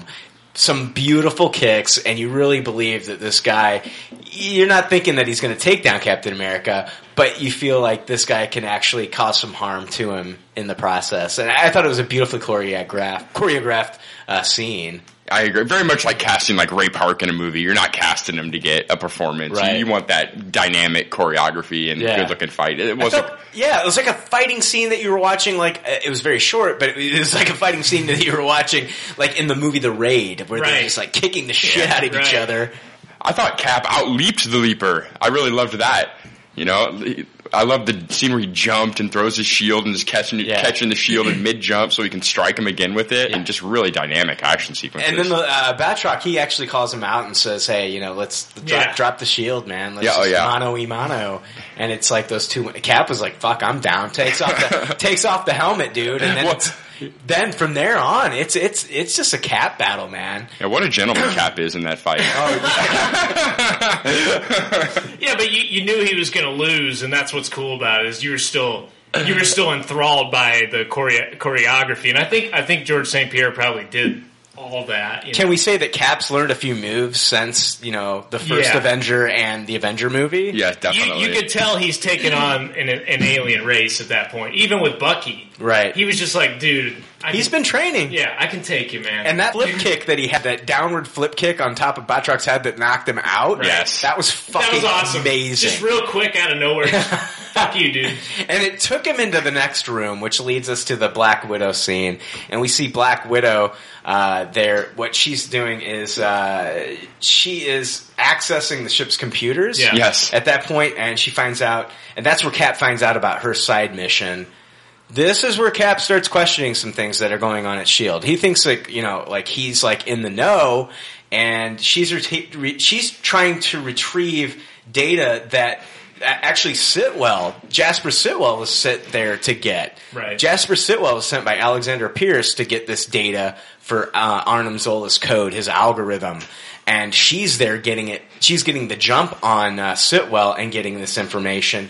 Um, so Cap is pissed at, a little pissed at Black Widow, and he's also starting to be pissed at uh, Nick Fury at this point. Yeah. One thing I really liked about the scene is I like all the little pokes at uh, Cap's pop culture knowledge, and I, I like the little war games drop in this scene. That was No, no, no, no. Was that later on? That was uh, the Arnim Zola's uh, Oh. Arnim Zola scene later on. That was later on with That Black was Widow. great too. Yeah, that Oh. was very funny. Yeah, I like that as well. Yeah, that's yeah. fast forward. Fast forwarding movie, sir. Okay, so now we get our first look at Triskelion in the film, um, and, Yes. and this is where Nick Fury uh, and Cap they get into an argument about Black Widow's side mission. Right. So, you know, Cap's already starting to, you know, realize that there's some things going on that he doesn't have knowledge about, he doesn't have clearance about.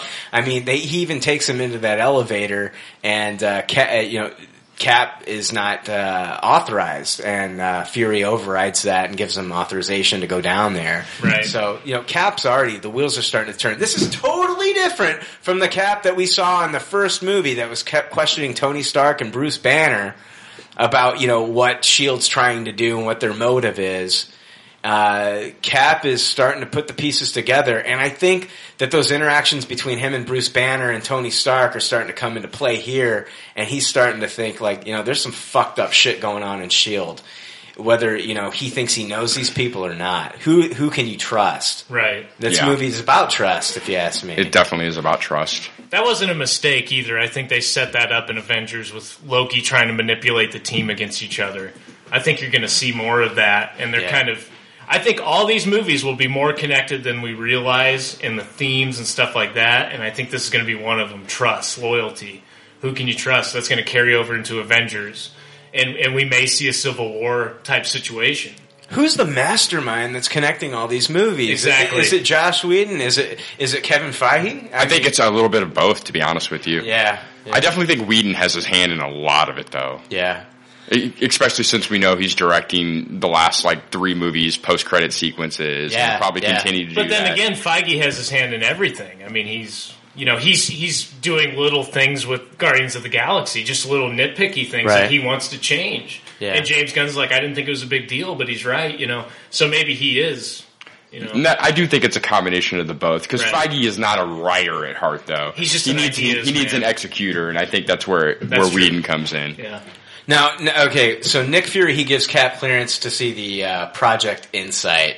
Uh, this goes. Uh, this is the where we talk about these three third generation helicarriers. uh, now, these, Uh-oh. they're, they're, it is interesting though. I mean, uh, this kind of reminds me a little bit of like uh, Cerebro in a way. I Yeah. mean, uh, Yeah. on a on a more offensive level. Uh, you know, these he- helicarriers they're satellite linked and they can read a terrorist DNA. Yeah. and I think they said something about uh, how many rounds they can fire off from cer- certain distance and and things like that. Now these things are armed to the T. They look very dangerous. Um, this is when Cap gives Fury the speech about this isn't freedom, this is fear. Right. Some big time Big Brother shit going on in the Marvel Yeah. universe right, here. Yeah. Right. So I, I mean, I guess I can see the threat of the technology. I just can't see like like I said earlier, I can't see this technology lasting. Honestly, I mean, Right. You throw Hulk at one of those fucking things, he'll destroy it in a second. Well, plus the fact you know about the Chitauri, and you know, like, what's that going to do against something like that, some kind of threat like that? But you know, yeah, they, they targeted Avengers Tower. If you know, that was kind of an Easter egg, but I think everyone Yeah. saw, Yeah, um, yeah, when yeah. the algorithm went out, Right. Um, but yeah, it, it just didn't feel like. To, but to me, this is going to tie into what Ultron is. And I think when you know we read those early rumors that Tony Stark says we all created Ultron, I think we're going to connect the dots through each and every movie. it was Joss Whedon that said that they all created had a Okay. hand in creating. okay. So I think he knows that all these movies are going to have little bits and pieces that all connect to why Ultron was created. Not just the Avengers creating it, but the world as a whole. We created Ultron. Okay. Everybody. And I think we're going to see that. And I think that's why they introduced this because. Yeah, I saw that and I was like, "Who gives a shit?" Before I forget, before I forget, later on, do you remember when they actually like started to look at some of the target, like some of the people? Like, Oh, Yeah, great yeah. Easter egg here. did you see? Um, what, what- I'm not. I'm going to talk about that later. Uh-huh. But did you see like on the lower right hand of the screen where it showed a list of names? I didn't see that. I saw one name. I didn't get to catch the last name, but at the first name it said Lieutenant William. Could it have been Stryker? Oh. Could they have thrown Stryker uh, an, an X Men reference in this? It could be maybe it's Steve Williams though. Is, I, isn't yeah. maybe it's a Wonder Man reference. Yeah, I, I, I want to see that. I want to see somebody take a picture of that, and so I can see all the names that were listed on there. God, I was trying to read it. I It couldn't- went so quickly. Yeah. The, all I saw was Lieutenant William, and I was like, did they actually have the balls to throw in a Fox character, Right. William Stryker, in there? I don't know. If uh, if somebody knows, I'd love to know. No, we get the next scene. It's the Cap Smithsonian uh, scene where Cap Right. goes through the Smithsonian and he goes through the uh, Captain America exhibit, um, and we we see like the uh, Howling Commandos exhibit. Um, That was very cool. that was cool. Guys, I think that this would be either a great movie, Captain America and the Howling Commandos, or just like one of those like Marvel shorts, if they did like a Marvel short of Captain Yeah. America and the Howling Commandos. I could also see them doing a lot with the Smithsonian scene in the extras on the Blu-ray. right. Like maybe a whole section of the extras will be a tour through the Smithsonian where you uh, get to look at different exhibits and watch different videos. Uh, it would be nice to see like footage of Cap with the Howling Commandos.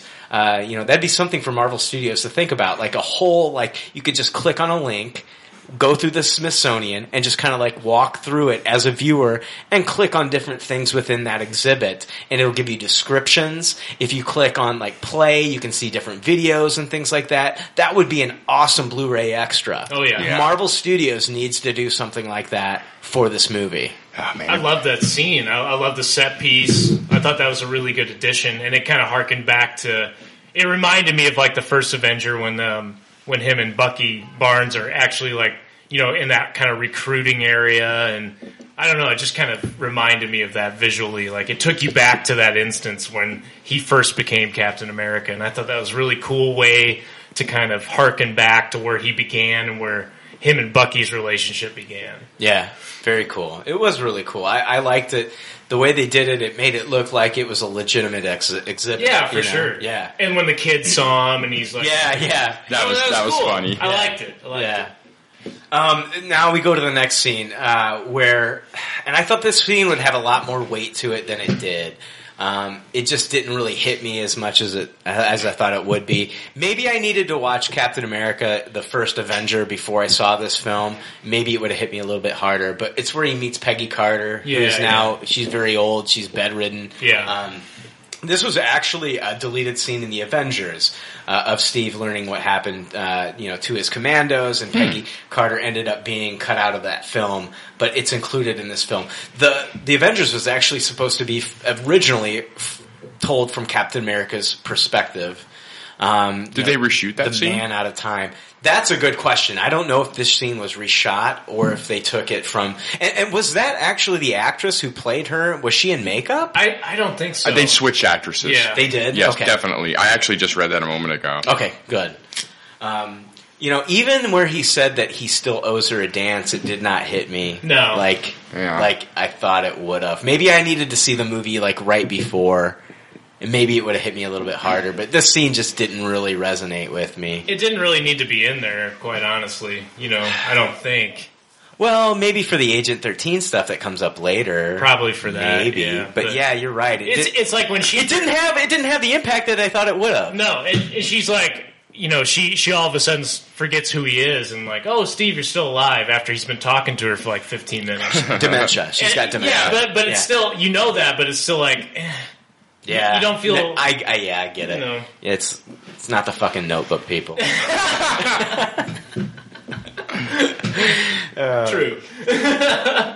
All right, so you know later on, Fury is trying to get information about uh, you know what's going on, and then he, he's denied access. Right. And so, yeah, that you know, so suspicions are being raised right now. and Fury's, you know, little bit. Uh, you can tell Fury's a little bit on edge about this shit. Yeah, Yeah. That's, that's when the wheels start turning as a viewer too. You know that things are kind of fucked up at that point, and, and you're wondering if that is the real Nick Fury that we're looking at. Yeah, yeah, What, what are we dealing with here? You know, but right. Is this a is this a life model decoy? Right. Yeah, and I thought maybe it was an LMD too. Too. Yeah. yeah, Uh, we get a scene where uh, you know Robert Redford is now he's talking to the telepresence devices, which are like the holographic telepresence devices.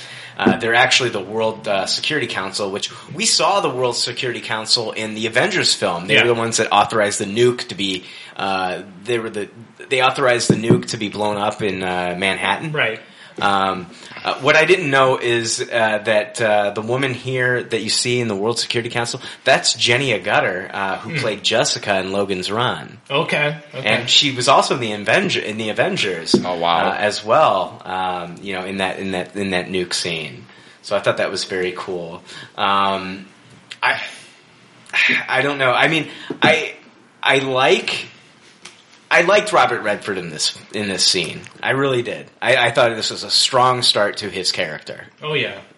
and I think it set the tone for the rest of the film. Ex- Except for maybe the scene later we'll get to where he interacts with the Winter Soldier at the table. Right. Right. Right. right. Uh, we'll get to that. That was kind of silly, but yeah, he made his presence felt. You knew he was a man of power and influence at that point.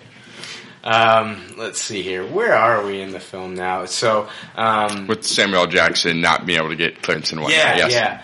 Uh, okay, so he's not getting clearance. You know, he's starting to question things, and so now, now Shield, uh, and you guys can see that I'm clearly putting up the uh, quotations. uh, but uh, Shield is is starting to question him at this point. Like, so uh, Nick Fury gets attacked and, Right. in that in the spy car that he's in. That okay, guys. Let's talk about this scene.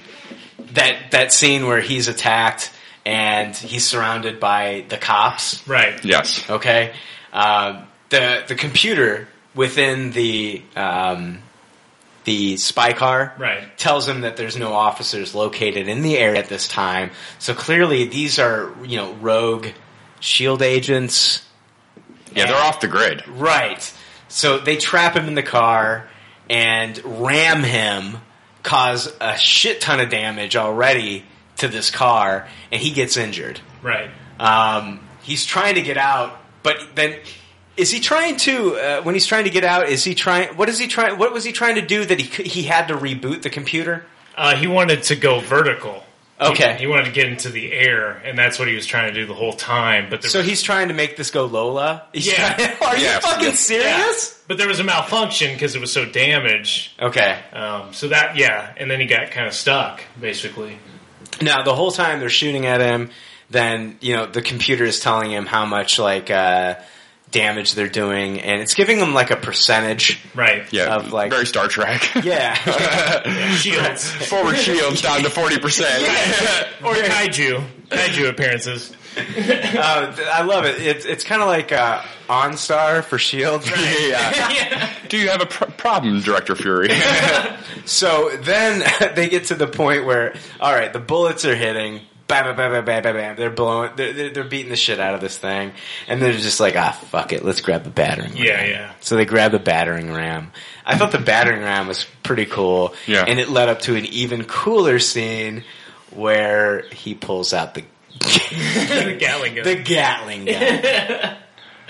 so I, I I liked it. I thought it was cool. He waited till like the, the shields got down to like one percent, busted out the Gatling gun, started kicking some ass. Then the computer was rebooted. I, I was going to say a lot of these scenes, especially that one in particular, remind me of like Terminator 2 or like The Matrix. You know, where the where, where the car chases were, you know, your heart's your heart's just like pounding the whole time. Yes. and, and they're counting down like the shield strength and like, you know, he, he they're shoot they're, they shoot shoot at him for like a good five minutes. Right. yeah, it was definitely a fun start to that car chase sequence. Yeah, it was a great start. It and- got you on edge just right away for Right. it. And you can just see how cold and calculated that he is this whole time. Yeah. Yeah. I mean, you know, there's an inflection in his voice. He's a little like, well, fuck. You know? he's, Yeah, he- he's injured. you know, no, he's a little pissed off Samuel Jackson. You know, there's snakes on a motherfucking plane at this point. right, right, Right? As soon as he sees Winter Soldier, Yeah. he's like motherfucker. Well, there's literally snakes in motherfucking Shield. yeah, So right. So he asked the car at one point, I thought was really cool, if he could get a hold of uh, Maria Hill. Right. And it says, communications damaged. so he goes, what is working? Air air conditioning. conditioning. Air conditioning fully operational. That's how he can keep his cool the whole time. You're thinking, to, you're thinking to yourself, that's some good engineering. The fucking air conditioning's working. At Right. Yeah, that's always the first thing to go in my cars. Yeah,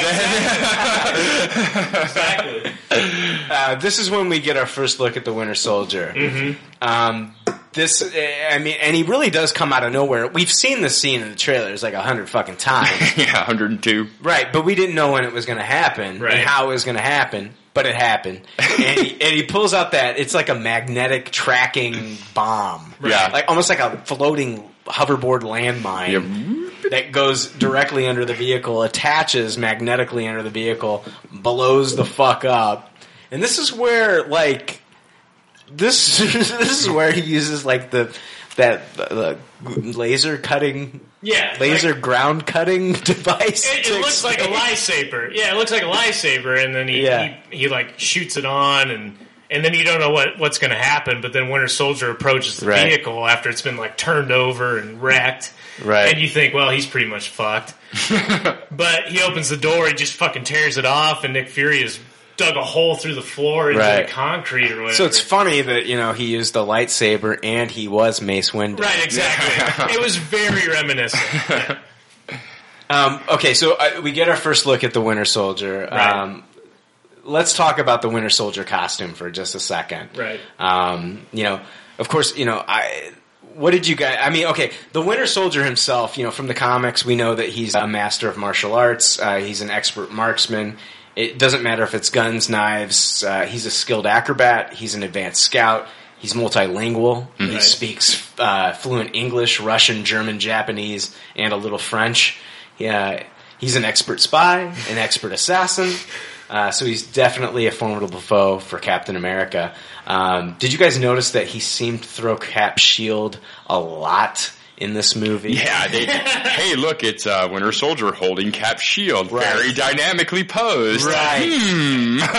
Uh, yeah. I think maybe they're alluding to the fact uh, that he may take over for Cap as Captain America at some point, just like in the comics. I'm excited for that. Yeah, yeah. I, I think as soon as he caught his shield that first time on that rooftop, that was saying, I can take this shield anytime. He caught it and posed with it. Yeah, exactly. Right. Threw right back at him. maybe maybe the action figure will even come with Cap shield. It's quite possible. It's possible. But that, that to me was like, yeah, they're setting this up for something down the road. We all know. Winter Soldier figure now with Cap catching shield action.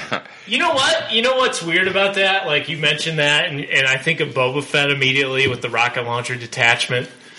he was very much like that to me in this movie. He was kind of they did they showed just enough of him to me And that's what we were talking about earlier. I don't need a bunch of background on this guy either. You know, Right. set it up. We know who he is. Blah blah blah. But you get glimpses of him, and they're all really fucking cool. And there's there's not so much to where you know everything about this guy. Did, Yeah. did the movie ever actually tie the Winter Soldier's origin to the Russians? No, did it? Did- I don't think he it was did a not. KGB operative. Did they actually say Yeah. that? I was that was something I really wanted That's, to pay that, attention that's to my why second Black watch. Widow knew.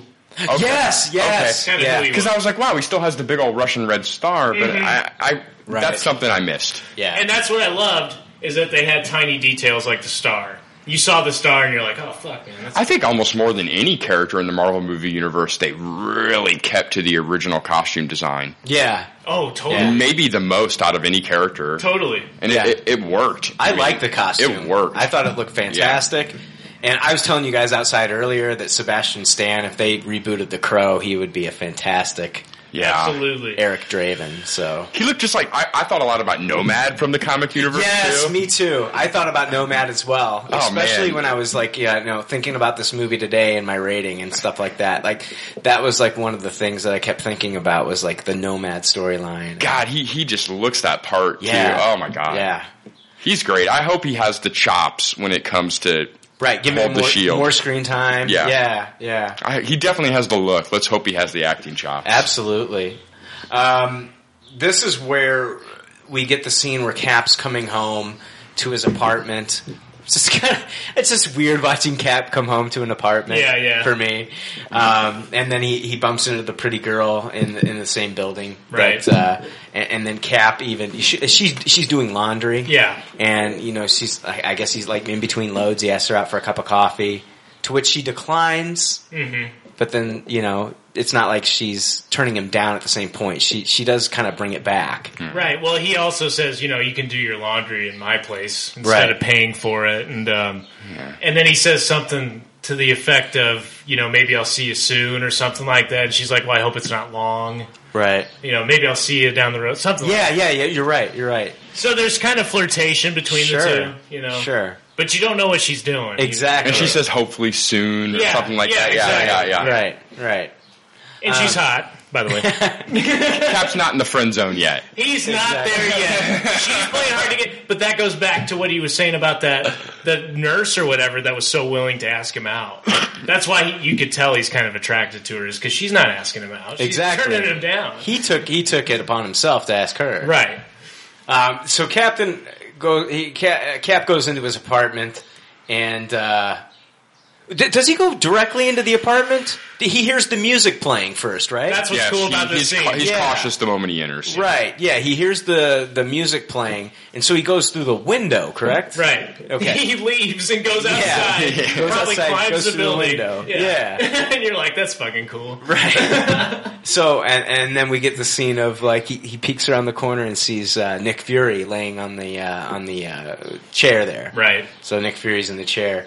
Um, this is where uh, this is a cool spy scene. I like this a lot. you know? is. Yeah, you know, we uh, Fury's basically telling him in code and then also through text that you know Shield's been compromised. Right. And uh, you know there are people listening. And that his place is bugged. Mm-hmm. You know, this is kind of like ramping up the excitement for me. I'm getting, I'm getting like, I'm getting anxious and, Yeah. and- Good use of the cell phone too, with holding up what I'm really saying the whole time. Right. Uh, those scenes are always really fun. Yeah. Um, and then they're they are talking and they're talking in code. Uh, the music's playing. Of course, the music playing it remind me of like Goodfellas when they turn on the music Yeah. real loud and talk Yeah. and things Yeah. like that. Totally. Totally. And uh, then then there's a shot. Uh, Nick Fury gets shot by the Winter Soldier, Right. Which we don't know it's the Winter Soldier yet, but I just spoiled that. For yeah, yeah. but if you haven't seen the movie, then what the fuck are you listening to this? for? Another, another very Bu- Boba Fetty kind of Winter Soldier appearance. Right, Shot from from a a distance, Yeah. sniped out. Yeah. The- uh, after he sh- is it after he shot or before he shot that uh, Fury gives him the uh, silver flash shield drive, the the flash drive I believe it's before. before. I think so. Yeah. Yeah, I think so. Okay, Shit. That's a good question. we don't know. yeah, we don't know. But I think so. Yeah, but at one point uh, throughout this interaction, uh, Cap is given by Fury that silver flash drive, and it's got the Shield logo on it. Right. Um, so it's like now we like what's on that drive. So um, you know, uh, then his neighbor. His neighbor that we just talked about, the, the pretty girl out in the hallway, she busts into the apartment. She reveals that she's Agent 13. right. Yeah, Which this- we all know from the comics is Sharon Carter. Right. This movie has kind of that theme where no one is really who they say they are. You know, by the end of the movie, almost every character has gone through some kind of, uh, you know, this is what we were and this is what we are now kind of transition. Yes. Yes. Oh yeah. Um, then we get the epic scene where uh, Cap sees the shooter and goes after him and uh, throws the shield. And we saw the scene from the trailer. It's the scene where the Winter Soldier catches the shield. And stares at him. you mother. Fantastic scene though, by the way, because he's he's like my friend's just been shot. Like I think at that point, at that point, it shows that that Steve Rogers uh, or that that Nick Fury has earned Steve Rogers' trust. Okay, and then he immediately gets shot. Yeah, because Nick Fury, he, he he he knew shit was up. Yeah. but he didn't know who to go to. The first place he went to was Captain America. Right, and that our, was our impact- golden boy, our fucking Boy Scout. Yeah. that's where he went. Well, yeah, and he knows Cap isn't in any kind of loops that involve, you know, being behind the scenes of any of the actual political Right. intrigue. He's the most innocent, Yeah, yeah, sheep boy uh, possible when it comes to that kind of exactly, stuff. Yeah. exactly. And it might have been a case where you know uh, Steve felt at that point I have earned his trust. That enough is enough for me because I know how how picky he is about who he trusts. Right. which is nobody. This is definitely not one of those clunky setups. This No. makes sense. that part was. Yeah. This makes sense, and I really liked how the Russo brothers put this together. And when he gets shot, you're like motherfucker. Yeah. And that's that's exactly Steve Rogers immediately yeah. bursts out that window. Oh yeah, he makes a beeline out that fucking Yeah. window. We all knew we'd see Nick Fury again by the end of this movie. Oh, though. absolutely. No, no one's fooling no Yeah. one, right? Well, except for some of the yeah, some of the older crowd. They, they didn't know. I mean, I saw people go, "Oh, he's you know." Well, did you guys think for a second it's like, oh shit, they're trying to do another Coulson Right. Yeah. right. on us? Yeah. I, I knew no matter what, we, we were either it was an LMD, he wasn't dead. What, I, I knew we Yeah. were seeing Nick Fury by the end of this I movie. thought again. fight. I thought I read an interview with Kevin Feige where he said that there was going to be an LMD in this fucking Yeah. movie. Yeah. Yeah, probably a, probably just a little bit of red herring for you. Yeah, I love the misdirection by uh, Kevin Feige. you fucking weasel. Well, because you, you are wait, you're waiting for it the whole time. You are you are Yeah. waiting for it Yeah, the whole time. I- I was. Yeah, yeah, definitely. because he said that. Right. So and it wasn't a bad thing. kudos to you, Mr. Feige. Touche. Touche. um, so uh, then, and then uh, Fury is brought into the operating table. They, they, they give him the emergency surgery, and then we have the moment where you know Nick Fury dies. Right. And so we get the uh, alligator tears from Maria Hill. Mm. I'm kidding. No, it was convincing, I guess. It was I guess. convincing enough. We get the tears from Maria Hill and Black Widow, Right. And you know, Cap walks off, and I mean, you know, it it, it, it kind of just was like, ah, fuck, another Coulson moment, Right. Yeah. Here we go, fuck. All right, you did this in Avengers, now you're doing it here. It was kind of just for me, it wasn't. I knew Nick Fury's coming back. The motherfucker's got an 11, 12 picture Exactly, exactly, exactly. Anyone, you know, ten percent in the know knows that Nick Fury will we'll see him again very, Right. very It, it was no Optimus Prime death. Not even close. Not even close to Optimus Prime. I and you're talking sad. about the animated movie. Yes. Yeah, You're not talking about fucking the second movie. no, no, not at all. I can't even, what was the second movie called Transformers? Uh, Rise of the Who Gives a Fuck. Revenge of the Fallen? What Revenge the- of the Fallen. Was that what it's called? Yeah. it just sounds stupid, doesn't Yeah, it? it does. Revenge of the Fallen. Revenge of the. Is that really what it's called? Yeah, Yeah. The What's, second the, one. what's the third one called? Rise of the... S- Rise of the Sith. it could be called Age Yeah, it of could Matter. called- what's- Age of Extinction. Where is Unicron? Yeah. oh my god. Yeah. But yeah, it, it just didn't. It, it was another one of those scenes where it was lacking the emotional impact, and you're just like, Right. ah, fuck, you know, who cares? Maybe if they would have had like an animated little boy crying. Yeah. no, Nick. No. like from the Christmas Carol, you know, one of those moments. So then at that point, uh, we get the scene. Brock Rumlow Yes. comes up to, you know, and Brock Rumlow, he was on the mission on the sh- on the ship, Uh, he was the guy who actually saved Cap from uh, being a, t- a shot in the head by They worked one guy. together Yeah, they worked together, and so Brock Rumlow says, "Hey, you're needed at Shield." And uh, Cap goes to Shield headquarters. Uh, this is where uh, Cap walks away. He's going to go into the meeting with Alexander Pierce, and they they zoom in on that snack machine, and like there's like four rows of like the bubble yum bubble gum, and behind that you can see the flash drive. So Right. the flash drive is in there, So he already knew something was up. right? And didn't you guys Right. kind of already know, like at that point when he's like, "You got to come with us"? oh yeah, Yeah, you're like, yes, definitely. something's up. Something's fucking up. And Cap's such a Boy Scout. You know he still put 50 cents in that machine. yeah, true.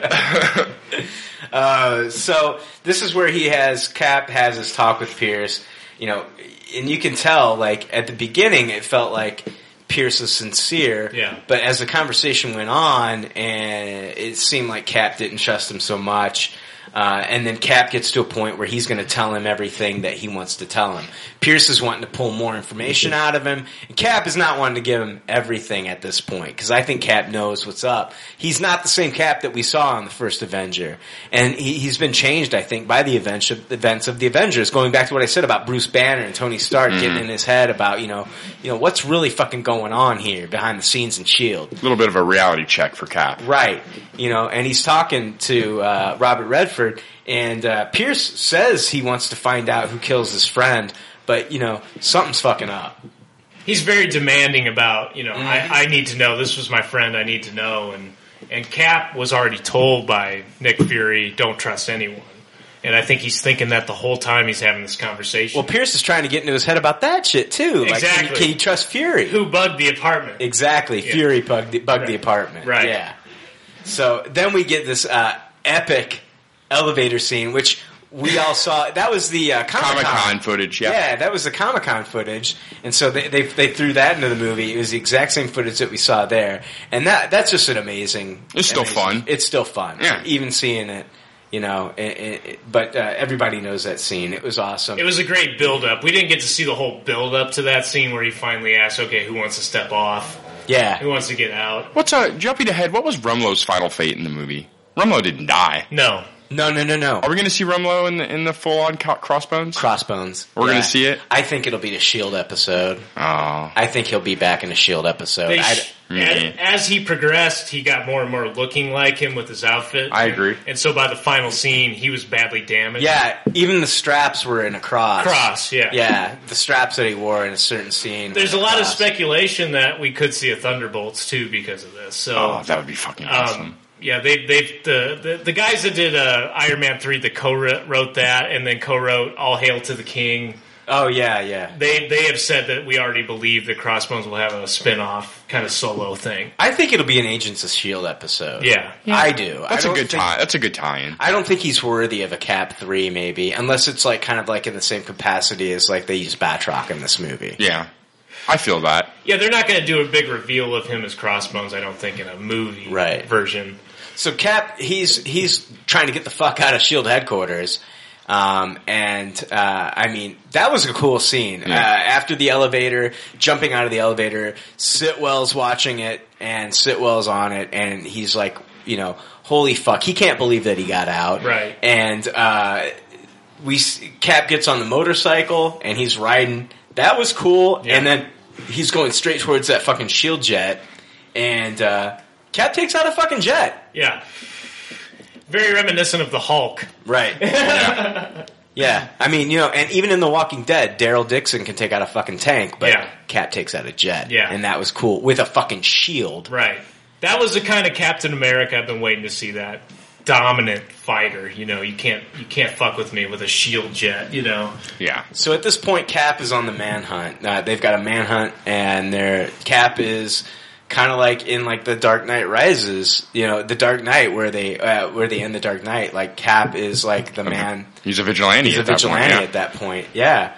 Um, the flash drive is still in the snack machine at this point. Yeah. And uh, th- we have that scene with Black Widow, and she pops the. Uh, she's got the bubble, and she pops the bubble. so now Black Widow has the flash drive, Yeah. which is cool. Um, Natasha, she then talks about her experience with the Winter Soldier and how she's faced him before. Jay, what did you think about that? Like her talking about how she had encountered the Winter Soldier before. Well, yeah, she basically said, you know, we uh, the you know the seek the shadow governments or the CIA type folks. We've we've known about him, the KGB. We've known about him, but he's kind of been a ghost. You know, we uh, we don't know his identity. He's totally off the grid. We don't know who he is. But he's had what, like thirteen assassinations successfully, or something like that. Probably more. I don't remember. Um, Do you think JFK was one of those? I- well, it's a strong possibility. Um, but yeah, because he was against you know communism. But um, yeah, I mean, I, I think it was a big telling into what first of all what her past history is and what her knowledge is, and they kind of show that later on in the movie too of you know how deep she's been in these black ops and these shadow ops. And she knows who this guy is, and nobody else seems to give him the answer. Right. And that again brings back, you know, his trust with her. That gains some more trust, and I, I think that's a big pivotal kind of moment for him too. Is when she's helping him kind of piece together who this guy is and that he is part of his past. And um, I don't, I don't know. I, I just thought that was pretty cool um, interplay between the two, and it's just the start of it for those in in this movie. Do you think we get like too many of these scenes where Black Widow just acts like she's scared of something? Like remember in Avengers when she was really threatened and scared by the Hulk? I understood that. But Yeah. It's like, I don't want to see her like just like have like these cowering moments where she's just scared of like a certain villain. Yeah, I never think of the word vulnerable as a word to describe Black Widow in the Yeah. comic books. That's Right. for sure. Yeah, but she went right at him. You know, when uh, the the bridge scene, which was one of the best, I think, action scenes, and totally reminded me of like Terminator, like I said. But that bridge scene where she's just like on the you know like on the lower level on the street, and Winter Soldier's on the bridge trying to kind of take out Cap, and she's just fucking shooting at him like I don't care what happens. Right. You know, Yeah. I think that's all just you know she's a liar, like you said. You know. Did we get okay? Uh, the scene I, I I think I was taking notes and I didn't really get it all, but there's a there's a scene where Re- Redford, uh, you know, Alexander Pierce is talking to the council again through those telepresence devices. Did they say that they ended Project Insight? Mm. I don't. I need a second viewing for that answer. I don't That think they so. weren't backing it anymore? Well, they're at least going to go with the idea that they're going to postpone it. Okay. I believe. Okay, Yeah, but I don't know if they said they were going to cancel it. okay. They were threatening. Right. Which, which to me seems kind of all part of the master plan. I don't know if you guys thought that at all. That Project Insight was, you know, planned to destroy itself. In other words, Right. Now we uh, then we get the really. Uh, I thought this was cool. The the whole uh, you know the Cap manhunt has started.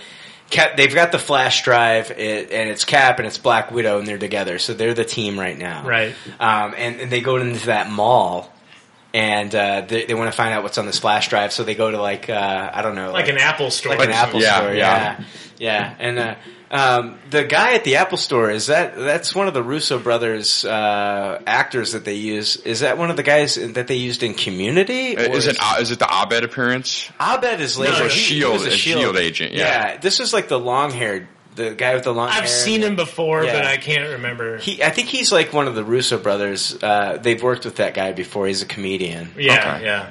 Uh, but uh, then you know, you know, then we get the Captain America and Black Widow kiss as Brock Rumlow is going up the elevator. Um, you know, and she says something about PDA makes people uncomfortable. And so he does look away, just like she says. Yeah. Uh, just like you know, she thinks human behavior should, you know, and so he does look away, and and so that that was a cool scene. And as they're driving off away from the mall, she asked him. I thought this was very funny.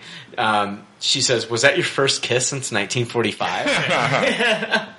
Could you tell? a little rusty cap. yeah. But they got coordinates on where they needed to go next when they went into that Apple store. New Jersey, wasn't it? New Jersey, Yeah. yeah. And so this, uh, they go to this like uh, old uh, army base, and then Cap realizes that this one like bunker is Right. out of place where it shouldn't be. And so they end up going down into the bunker, and this is where This is the War Games This is the yeah. War Games joke. Yeah, uh, shall we play a game? Yeah. Um, you know, great Matthew Broderick movie. If you've never seen it, seen it. It's one of the best. Yeah. Um, and then uh, we find out that uh, that uh, that behind this bookcase, which I mean, you could clearly see that there was like, yeah, you know, it's never been discovered before. exactly. Which I don't know why these people are working at Shield if they've never noticed that. Pretty weird. Just hire like three comic nerds, Right. And they'll they'll go through and find all your secrets. exactly. uh, we find out that uh, there's all these like old school looking computers and shit that, that are like look like they're running old DOS or whatever the fuck, you know, Yeah. old school fucking ass computers. And uh, we find out that Arnim Zola has uploaded his conscience uh, into these computers. He's in this underground bunker, and then he starts to talk to them after they put in the, the flash drive. Right. So this silver shield flash drive, uh, he reveals his plans about the satellite being linked to the helicarriers, and that there is this algorithm that can actually analyze people's past to predict their future, which is a little scary. Right. Um, and then we find out that Project Insight is actually Hydra. So for the past 50 some years, Hydra has been infiltrating SHIELD and some of like the m- big wigs in fucking SHIELD are actually Hydra agents. Yes. So this changes the game. Um, at this point, they find out that uh, Hydra finds out that uh, Cap is there because when the flash drive goes in, they have some kind of like they, they, they're able to. They have a time limit, like Yeah. they know. Yeah, uh, yeah, well, Arnim Zola is trying to keep them there too Yeah. and talk to them. Right. Uh, now, do you guys think like when they send the missiles off and they actually destroy that bunker, do you think that there is a chance that uh, once they uploaded that flash drive that Arnim Zola that computer he actually transferred himself onto the flash drive so he could get out of there? Do you think that's a possibility? I don't think we've seen the last of Arnim Zola. Okay. I think that's definitely a possibility. Yeah. I felt like this was one step closer to seeing him in a TV screen in somebody's midsection. I did too. Yeah.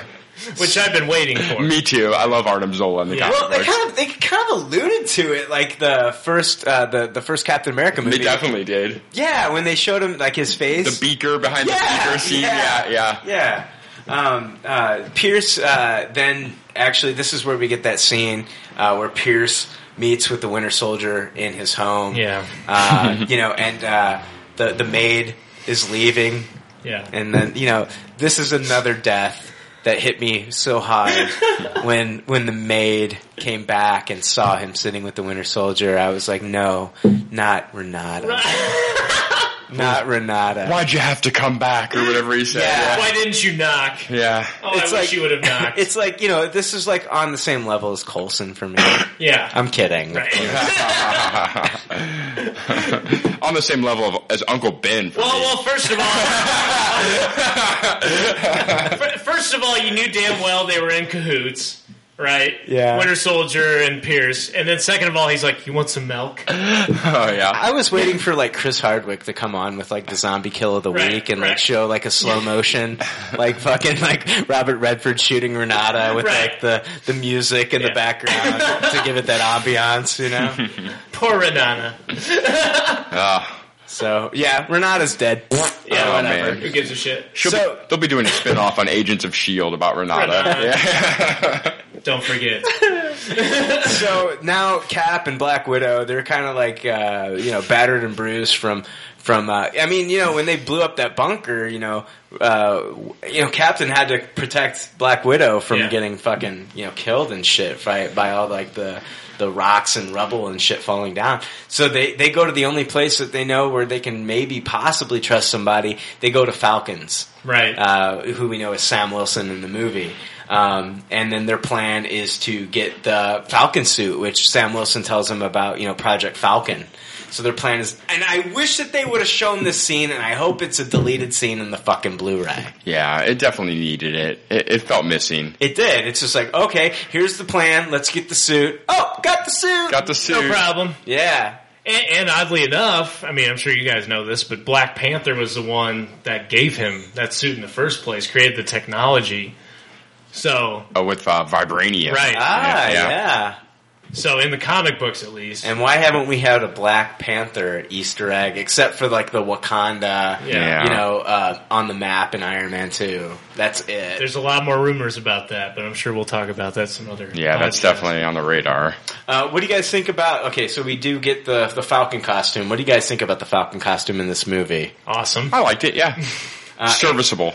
Anthony Mackie was unhappy with the modern, Yeah. he was unhappy with the modern take on the costume as, as the Falcon. He said he wanted the red Ugh. spandex look from the comics. Mackie stated at one time that he spent five months doing uh, two a day workouts and eating an eleven thousand calorie per day diet to get in shape for this role too. So He was ripped. He did a lot of stunt work in that with you know probably wi- wires and whatnot. Yeah. But I was pretty surprised. Why would you want the old costume? eleven thousand calories per day. Yeah. Yeah, slightly off topic, but um, he Mackie's been very vocal about not receiving a call for Avengers 2. Yeah. I yeah, I, but I've heard mixed reports. Like he's going to be in Avengers two, and then then then he's not. I think that's a very dumb move on his part to talk to social media about things like that, and he needs to wait until it's in the can. I think he's hurting his chances. he needs to wait for the fan reaction yeah, I think in this film.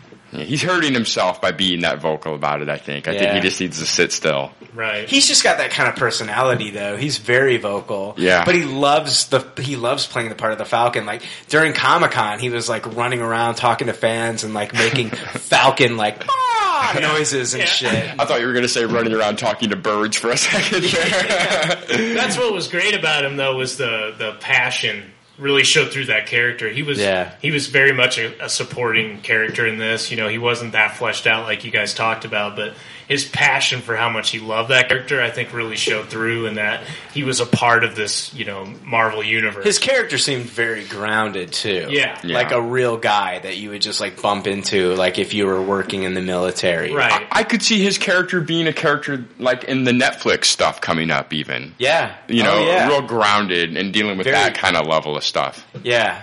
Oh, oh, oh. Speaking of the Netflix shit, um, you know, like there's scenes in this movie where like, um, you know, where the Winter Soldier was just like shooting guns and stuff like Right. that. You know, that scene where he's like going after Black Widow. I was like waiting for like the Punisher to come out. Yeah. Like, oh my god, wouldn't that have been awesome? Oh, I'm excited for all that Netflix street level stuff. too. I'm real excited Yeah. for it.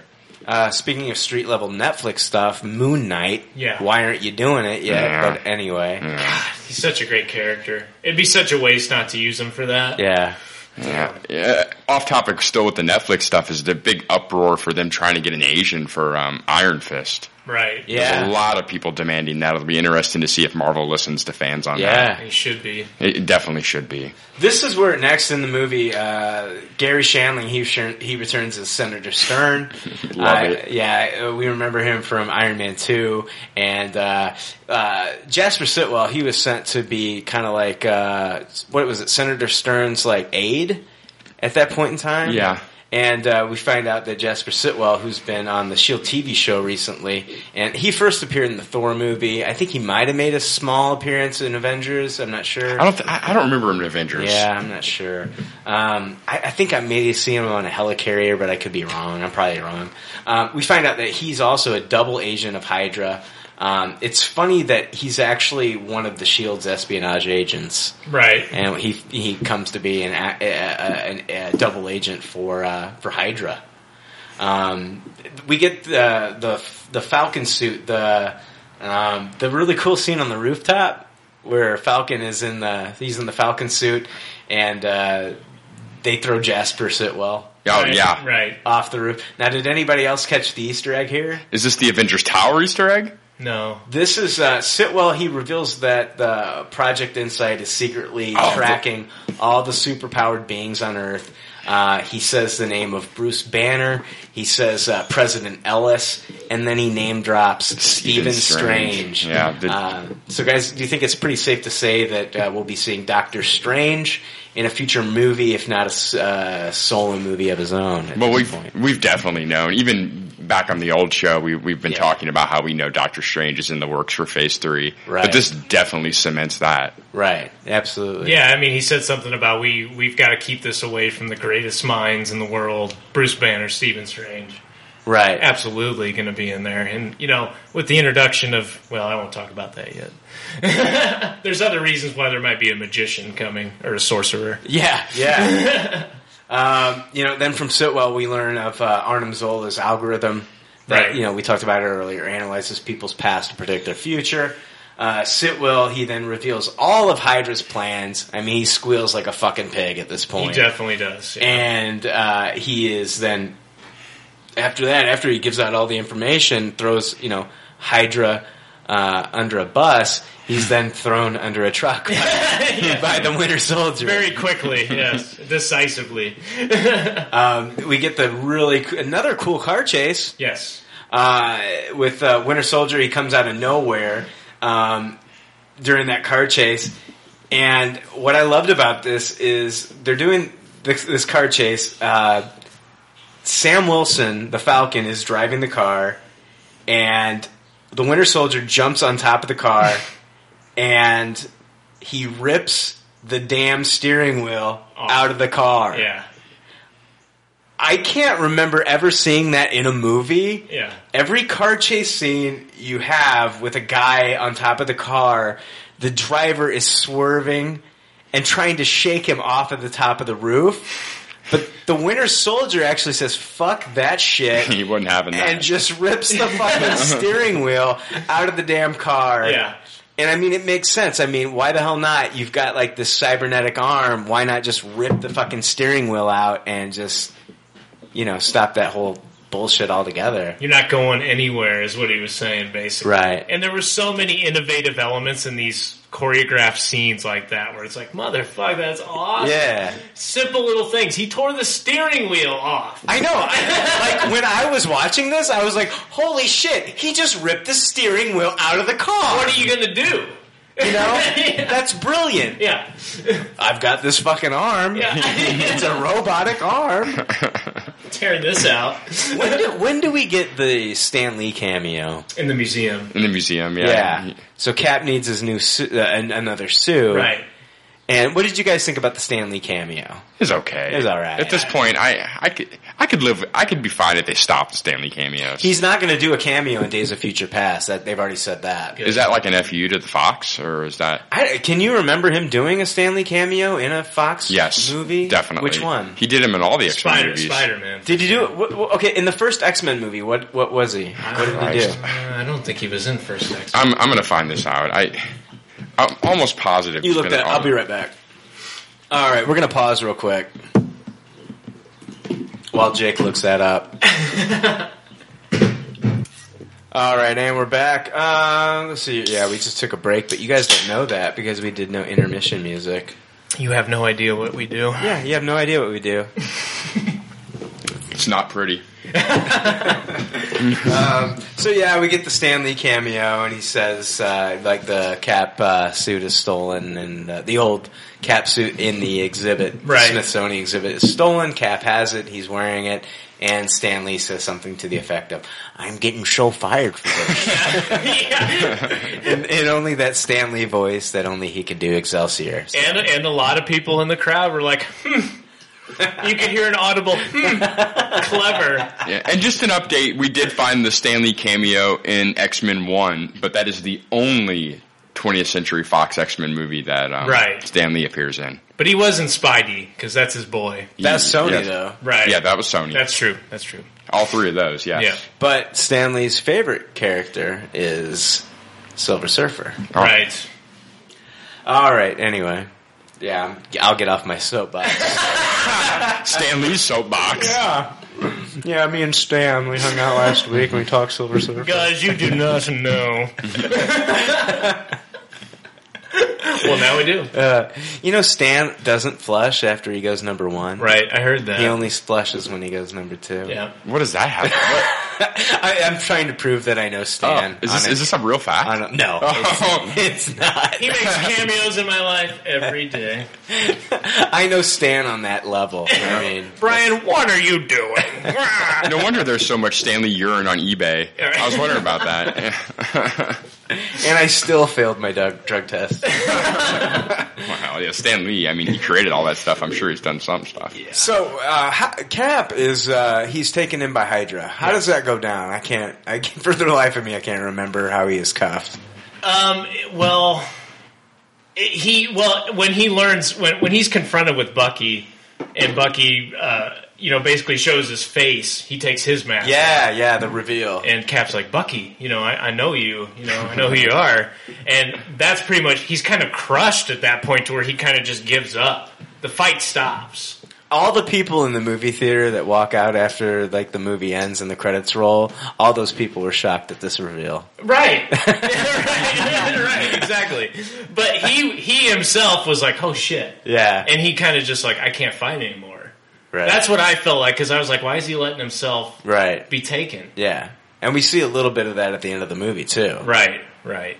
Uh, so then, you know, they're driving him back to the Shield headquarters and shit, and uh, this is where they're in the back of that uh, like paddy wagon or Yeah, whatever. yeah. And uh, guys, I knew as soon as like that kick was thrown at that other like Mm-hmm. Shield agent, I knew who it was. Did you guys know who it was that did it? Yeah. Exactly. I mean, because you're you're like, "Who the fuck?" Oh, yeah. I knew it was Mar- Maria Hill. Cobie Smulders is Maria Hill.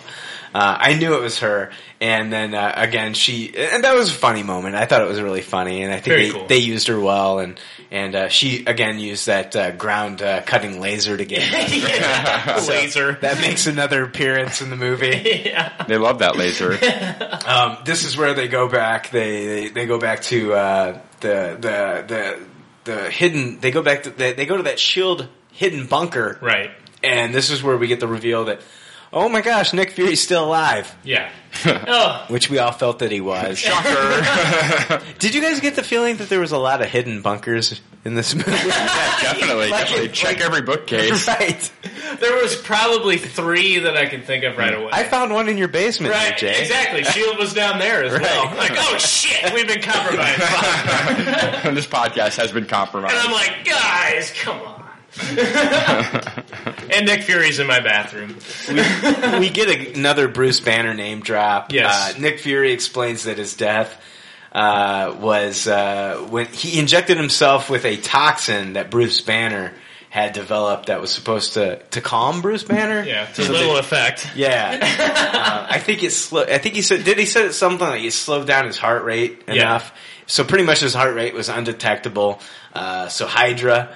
Uh, ooh, oh, oh, wait a minute. Spoiler. no, but we know, we know it's Hydra. Hydra has infiltrated Shield. I've already said that. Yes. But Hydra assumed he was dead. Uh, Maria then has this plan to take over the satellite link uh, that these uh, third generation helicarriers have uh, with these three chips that they need to insert into each of the helicarriers. right. So that's the plan. We got these three chips. That's going to go off without a hitch. yeah.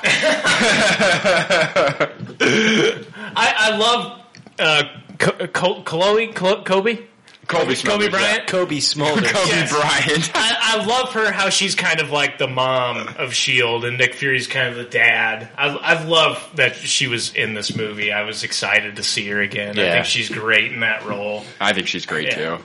But yeah, the you know we go back to the third generation helicarriers. I think, I think to me, like the algorithm getting out there was the main plot or the main ploy of Hydra. I could be wrong. Maybe I'm just jumping the gun on that. But it seems to me like that would connect better to Ultron. Yeah. The algorithm was the threat, Right.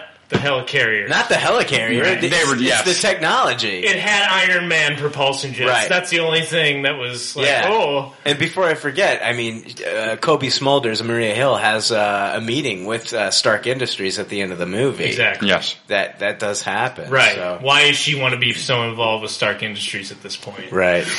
Um, there's the huge battle at the end. Let's go to the helicarrier battle. Yeah. Uh, we get Brock Rumlow, uh, the guy. He, he's the guy that fal- fights Falcon at the end, and uh, he gets the burns all over him. Yes. Uh, which he'll come back eventually as Crossbones, Mm-hmm. which we know from the Captain America comics, and uh, and wear that mask. Um, he even wore, like we talked about, the cross uh, the cross straps in the movie, yeah. alluding to the character. Uh, like I said, he, I think he'll come back in a Shield show. He was so like cool, Yeah. and, and so threatening as just you knew he was a human, unlike Batroc. I think maybe they were trying to show the difference between what Batroc is and what this guy is. This Right. guy was a straight up killer. Yeah, You know, he was going to kill babies if he had to. That's how Yeah. I felt about how threatening he was. you Right. know? Yeah, he didn't have any allegiances. It- No. yeah, he was gonna whoever was the better for him. Yeah. was what he was gonna do. And he was fully, yeah. I mean, his. I'm glad they skills- didn't put that baby killing thing to the test in this. Right, movie. Right. that would have taken me out of the movie. Yeah. like, like if he would have like bust into a nursery, I would have been like, oh fuck. Right, no. but as a, as like a minor kind of character in this movie, he was very threatening and kind of scary as a, as a villain. You know, you knew there was something else behind that guy. Now, I didn't see it in the movie, but I, I've seen it all over the internet. Some somewhere in this final action sequence, we see the new Avengers Tower for the first time. Yeah, it's when uh, the uh, helicarrier is targeting certain places. Right. We do see it. Okay. Yeah. Yeah. Um, I, I don't think an image has been leaked online. I've seen the image online. I, I'm pretty sure okay. Of the new Stark Tower. of the new Stark Tower, the rebuilt one that will is the first time we've seen it since Avengers One. okay. I'll try, to, I'll try to find that. Very cerebro. Yeah, that was very cerebro. Detecting future threats and all that stuff. You know. In the final battle, like, did you guys, uh, like Jay, you did you did you really enjoy the 3D of Falcon flying? Oh yeah, That was the best 3D in the movie, I think. Absolutely. How did that work in 2D, Jay? It looked good. I thought the Falcon actual action sequences looked really good. It, the suit really held up when they Yeah. were doing that kind of stuff. I And- loved it when like he would like kind of like The just guns. bust out the guns. Yeah. Yeah. That was cool. And Just I- put him back. I I disagree with Mackie. I think the red and all the spandex and the colors would have really been distracting on Yeah. scenes like this. It looked Yeah. Just like even in the Avengers, like the kind of like the the cap suit Yeah. was a little distracting. It was totally, totally. Yeah. But this, this, he, he was very much the ultimate universe design, which is kind of where I jumped into the ul- ultimate universe. Was the Ultimates with Falcon, Right. And I was like, man, he looks just like him. Yeah, he looked really good, and Yeah. I, I think I think the uh, the the designers did a great job with Falcon. and him doing the choreography fight scenes in a flying suit, you're like, how you know how could this possibly be any different than seeing Superman fly through the air and fight people? Right. But it was, and they did a really Yeah. good job of keeping it interesting. now, did anybody else have a problem like me uh, with the fact that the chips were so accessible? Uh, and they weren't really guarded all that much. Mr. much. Bond, please don't put these chips in the slots that are located in my secret lair. okay. They were like pretty much out in the open. Yeah, no problem. You know, and Yeah. it's like the first two chips went in without a hitch, and then like Right. yeah, that third one with Cap with the final battle between him and the Winter Soldier.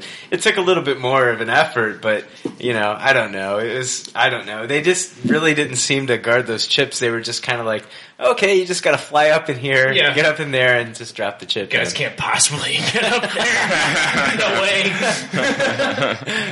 yeah, that, that that that plan went okay. Yeah. yeah, that kind of fall, fell flat, but there were other things going on in that scene too. So you know, Cap he has his final battle with the the Winter Soldier. Uh, he gets shot multiple times, uh, even gets stabbed, um, and uh, once he gets in the chip, uh, he lifts that steel beam that Yeah. fell on uh, Bucky, and uh, who then, as soon as he lifts that steel beam, Bucky Bucky gets out, and and then uh, you know he uh, just punches him in the face relentlessly. Yeah. and it looks like Cap is just like ready to die at that point. Yeah. like almost like he has a, like a, like a suicidal death wish. Like, hey, you know, I'm ready to go. Yeah. Yeah. You know, if you want to kill me now, kill me now. I don't think he's so much suicidal as unwilling to fight his best buddy. Right. Is, is Well- what it is. I think he'd rather die than than hurt someone that he's so close to. I think in a way he is suicidal. He's stuck in a time where he doesn't understand anything. He's just like, you know, whatever. If this is it, this is it. I mean, when he fell, he didn't.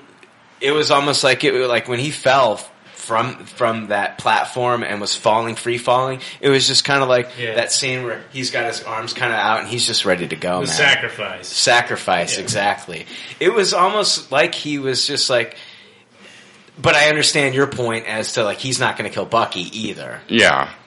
But at the same point i think like the world he's thrown into i don't think he wants to be a part of it anymore Right. it was almost like he had kind of like a death wish and if it was his time to go it was his time to go Yeah, I, th- I think both both of us are right. I mean, if this world can do that to Bucky, then it, wh- what's even the point anymore? right right did they do a great job of conveying the relationship of those two characters in this movie Mm, Not no, so much. Not so much. Um, would it have worked a little bit better had we watched Captain America: The First Avenger before this? Maybe a little bit better, but ah, I don't Right. know. Yeah. Do you think? Do you think um, most people, even non-comic book readers, came into this movie already knowing Bucky was a Winter Soldier? The previews kind of gave it away. Yeah. I don't know. I don't know. I felt like the older crowd, there was a lot of gasps at reveals. Okay. I was paying attention, kind of watching the rest of the crowd, and there was a lot of people kind of looking at each other. You could tell, oh my god, you know, people saying that stuff. But I'd say for the most part, most of the most of the people in the audience already knew about it. Well, maybe people like even after like they saw it, like they didn't. Maybe it had been like since 2011 since Yeah. they seen Captain America. They didn't remember the character. right? It's hard to gauge that because we're so steeped into the mythology already that It it's is. like, was did that reveal work or didn't it? I don't really know. Yeah, yeah. What did you guys think about the fight scene though? That final fight scene. I thought I thought what was really cool and kind of another iconic moment is when Cap basically picks him up by the throat and just holds Winter Soldier up, like looking at him. Yeah. Because cause the whole time you're like, who's who's better? You know, who's the ultimate? You know, as far as like strength and who's going to beat the other guy. But Right. he just picks him up. It's like I can beat you at any time, Yeah. Yeah. but I'm not going to. And that was that. That to me was kind of emotional too. It was almost when like Darth Vader chokes, you know, maybe chokes Luke or is fighting Luke and then holds back. Yeah. It's like I'm not going to kill you. Does Cap have like a full like grasp on like what this guy's gone through? I mean, we can say like this guy's a fucking villain at this point, Yeah. right? Yeah. But I mean, this guy, they have been over the past fifty years. They have been using him to sending him sending him out on missions to do these assassinations, do these missions. He does these missions. They come back. They fucking maybe brainwash him, and then they throw him back in the freezer for another like you know 10, 15 years or whatever until they need him again. Right. I mean, what has this guy fucking gone through? What has his best friend fucking gone through this whole time? I mean, this movie didn't really do a great job of showing that, but like, I mean, does Cap has does he does he have the full grasp of like what Bucky's gone through? I never really knew. I that was one of my bigger problems with the movie. Like, Okay. I just never really knew. I, I, I just wanted there to be more dynamic between Winter Soldier and Cap. I agree. And I wanted it to feel like this was so tor- torturing Yeah. to Cap to even have to deal Yeah. with this on this level. Yeah. And I just never really felt I that. didn't feel that either. I didn't feel that either. I, I agree, but there were so many other things in this movie that they had to to do. I I, I think if if they would have hit on everything, we would have been looking at like a three hour fucking yeah, movie. yeah, yeah. and it's a two way street. I, I I don't want a three hour movie either. Well, I don't want Yeah. like a two uh, two hour bromance either. Right, Yeah, right. Yeah. But I, but I think that's what this movie accomplished is that because it was called Captain America: The Winter Soldier, it was kind of parallel. Like Captain America understood what he could become in the hands of people that wish to use him, Right. Like Shield, and it kind of starts out from the very beginning with Steve Rogers like, "Why are we attacking a pirate ship? Right. I don't want to be an errand boy. You know what I mean?" And I think that kind of ties it into I see what Bucky's going through because I could become that. That could be me. You know. So Oh yeah. Mm-hmm. I think it did kind of open his eyes, and that's kind of the parallel. Well, at least we got like a real fucking threatening villain as opposed to fucking Iron Man three. Exactly. Iron Man three, where it just turned out to be some guy named Trevor who was Right. an actor. Right. Yeah. We got a real fleshed out villain this time. A guy who's an actual threat. A guy that you could believe that could actually fucking kill Black Widow. Right. At any point. Like I feared for Black Widow. there are certain times in this movie where I feel for Black Widow. Oh yeah, absolutely. Yeah, I, I agree with that. I think you know Iron Man three and Cap two are very different movies and what they're trying to do. Yeah, but I mean, you're looking at like who is Iron Ma- Iron Man's Joker? Right. Yeah. Who is his Joker? Batman's got the Joker. Iron Man has Mandarin. You know, Cap has you know Bucky in this case in this movie, and so I mean, I don't know. It, I'm just glad that they went with like the traditional route as opposed to like, oh, okay, you know. Instead of like some weird reveal about you know Bucky or something, Well, it was a fight to the finish, and that was cool too. And Yeah. I, and I don't, and I think that's one of the worries about Batman Superman um, is that it's going to be we're going to fight for a while, and then we're going to be buddies. yeah, You know, and Yeah. this this was kind of like it, it was really that was another emotional scene was when he rescues Cap from the water. Yeah, oh yeah, Cap Cap could not rescue Bucky when Bucky fell from the train right off a bridge. Yes, and then we see the juxtapose of Bucky reaching in the water, and I thought that was a real emotional moment. He's dragging him out of the water, and then he just walks away. He's like, "I know I need to save this guy. right. Yeah. I know there's something about him. I need to keep him around." And that to me was real like I'm glad that they didn't know how to do CPR back in the 40s because that would have been really he didn't even try. He's just like, "You're fine, you're good." Yeah, you're you're just like, "Are you gonna start? See, you know, are you gonna start pumping the chest?" Or? Yeah, I know. Is there, is there going to be a little bit of lip lock action going on there? Uh, just pull him up and flip a coin. Maybe he'll live, maybe he won't. Right, but that's that's what I think about. Also, is is what's cool about Bucky, um, and what they kind of showed in this movie is that him and Cap are kind of the same, and and that you know they both kind of learn from each other from the very get go of meeting each other. You know, I'm with you to the very end. I'm going to stick up for you. You know, I'm going to try and get you on the right path, Steve. Your parents are dead, and this kind of stuff. Right. From the very beginning, and it continues throughout the whole movie where they're running parallel, trying to find the right way to do things, the right path. And Winter Soldier, you know, he's getting brainwashed every five seconds. He's getting frozen every five five seconds. After every mission, he's probably wiped. I did not. That scene was a very adult scene. It was. Me. Watching him get brainwashed Yeah. while uh, Alexander Pierce is just like overseeing this. Right. I mean, I, I did not like that. No, it was pretty rough. It was rough. Yeah. Yeah. I, am saying I liked the scene. Yes. But I did not like watching this character go through that. It made you uncomfortable. it did make you very uncomfortable. And like for kids in the audience, I'm thinking, oh my gosh, this is very adult. Yeah. Yeah, it, easily the most adult that the Marvel Universe movies have ever gotten. Yeah. definitely. Yeah. Even in its themes. Oh yeah, uh, I agree. Agree. Um, like uh, going back, like I said, like this was the Empire Strikes Back of of uh, you know the Captain America movies. Absolutely. Yeah, I mean, it still had its cheekiness of the Marvel Universe, though. It, it definitely never Yeah, it was was like. directed by the Russo brothers for crying out loud. yeah, it was never Batman territory. As Right. adult and as dark as it got, it's almost in comparison to other movies. Right. You know. Yeah. Um, now, uh, you know, yeah, we got to the part where uh, Bucky walks away after he rescues Captain America from the waters. You know, we saw the hand in the waters, and we all knew who it was that rescued him. Um, uh, later on, we see Black Widow. She's being interrogated again by uh, Shield, like uh, you know, head members of Shield, and they feel that she should be imprisoned Right. uh, for some of the actions that she's you know ha- played a part in.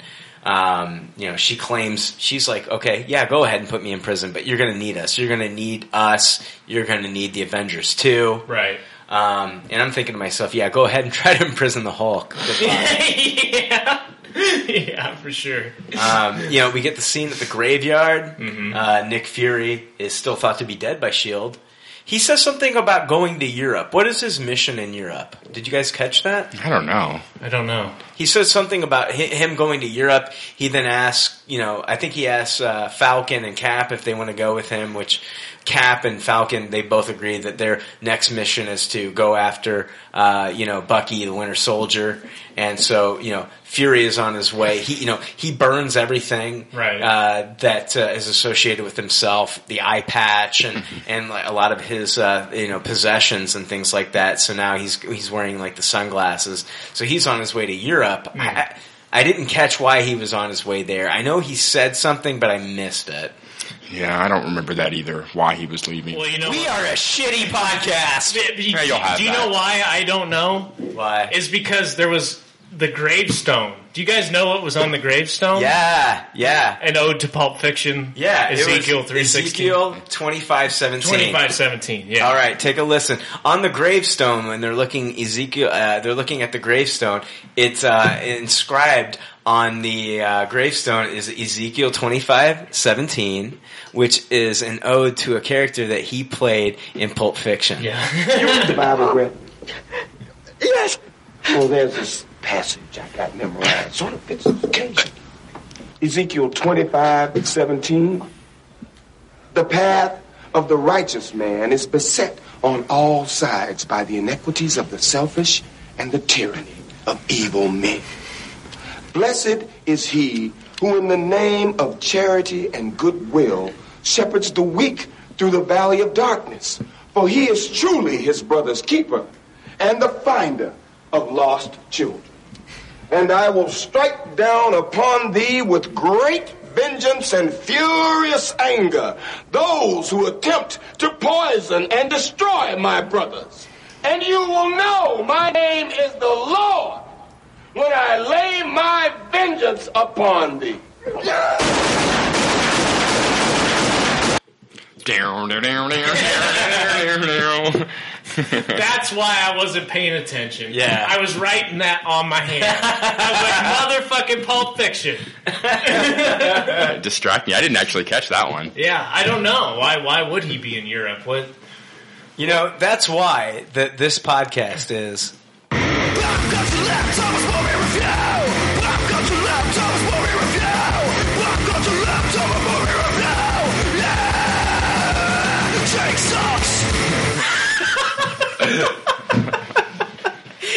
Never gets old. Oh no.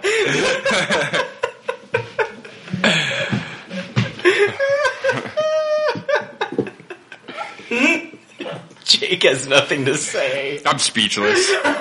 Jake, you should feel so privileged that I'm, you I'm, I'm honored. you are. You should be honored that you're included in a song. Oh. Uh, my name's not in a song. Nobody's nobody's singing Brian. Well, there is Brian's song. That's that's a real song. Yeah, that Or was a movie or something. that was a really good movie. Brian's song is a fantastic football movie. We'll be talking about that later. Brian Piccolo, Piccolo. and that just happened. oh no. All right, so Okay. uh, yeah, so then like we find out that uh, Cap is going to be joined by Falcon to track down Bucky, Right. Uh, you know, the Winter Soldier. So, do you guys think that that's going to lead into Captain America three? I hope so. I do too. I hope that, that that's the theme of the of Cap three. I don't. I hope they don't try to throw that into uh, Avengers: Age of Ultron because that would go back to what Robert Downey Jr. said. As uh, he recently said that Age of Ultron is uh, very ambitious. What Joss Whedon is trying to do is very ambitious, which you can take that as oh, that's going to be great if he pulls it off, but ambitious can also mean you could really fuck this up. No, that's a very worrisome word. I agree. It, ambitious could mean he's worried himself. Right. Yeah. It's hard to say because you don't really know what the fate's going to be after this movie. I, I, you know, you don't know where these characters are going to go and how that's going to impact Age of Ultron. I mean, is Captain America going to be a pivotal player in that movie? We don't even know yet. I mean, We know, all we know about Age of Ultron is that they say Hulk is going to be a pivotal player and that Hawkeye is going to play a huge part in this movie. Thank God for He that. it. Clint Barton has been overlooked in these films and we knew that everybody was screaming about that after the first film. That like, yeah, for the first, he was pretty much like, you know, Loki's little puppet in the first movie. Yeah. And we barely got to see any Clint Barton. Yeah, they mind fuck him right away, and Right. that's all. You know, it's pretty interesting that they're taking the Hulk and Hawkeye and making them prominent roles. Just Right. because Hulk wasn't really a prominent role until Avengers. Yeah. and then Hawkeye because of Avengers, everybody wants to see more of him. We're going to talk about the future of Marvel, but first I want to talk about two, you know, post credit scenes. We've got a mid credit scene, and then we got an end credit scene. Uh, I do want to point out that uh, the first credit scene, the mid credit scene, was directed. Uh, it was in fact directed by Joss Whedon himself. So let's talk about this mid credit scene. In the mid credit scene, we are introduced to a Captain America villain from the comics named Baron Wolfgang von Strucker, which uh, I don't think that Stan Lee named him no. No. because it would have been like Baron Wolfgang von Bucker. Yeah, I think that, I'm pretty sure that's a Roger Stern creation. Probably. Okay. Now, the actor uh, playing Baron Wolfgang von Strucker, say that five times fast. He's played by actor Thomas Kretschmann. Uh, so it's they say basically in the movie they say it's true when you cut off the head of someone in Hydra, another two leaders pop up. Right. Uh, so now we're introduced to this uh, new leader of uh, Hydra, uh, von Strucker. So he's talking with somebody who looks like a scientist Yeah. You know, in the program about their recent defeat, and then we get the reveal of Loki's scepter from Avengers. Um, so it's safe to say that this is one of the Infinity Stones. Yeah. Okay, yeah. and it will play a bigger part in in the films. Uh, it's likely the Mind, st- uh, Mind Stone, which is no rev- revelation to anybody who's been like following these, Right. Because uh, it, it, it, it it's been the stone that controlled uh, Hawkeye. Yeah, it's how he mind fucked Hawkeye. and- Exactly, and uh, Doctor Eric Selvig Mhm. as well. And then he tried to fuck uh, Tony Stark with it with in the chest, and he said, you know, he gave him the, the funny line about uh, performance issues. uh, then Strucker mentions that they also have the twins. Yes. And uh, reveals uh, two characters that we know from comics, Quicksilver and Scarlet Witch. They're in a side by side cell. Uh, and uh, Aaron Taylor Johnson, uh, who we know as Kick Ass uh, in the Kick Ass movies, will be Quicksilver. And then Elizabeth Olsen is the Scarlet Witch. Elizabeth Olsen is the younger sister of the Olsen twins.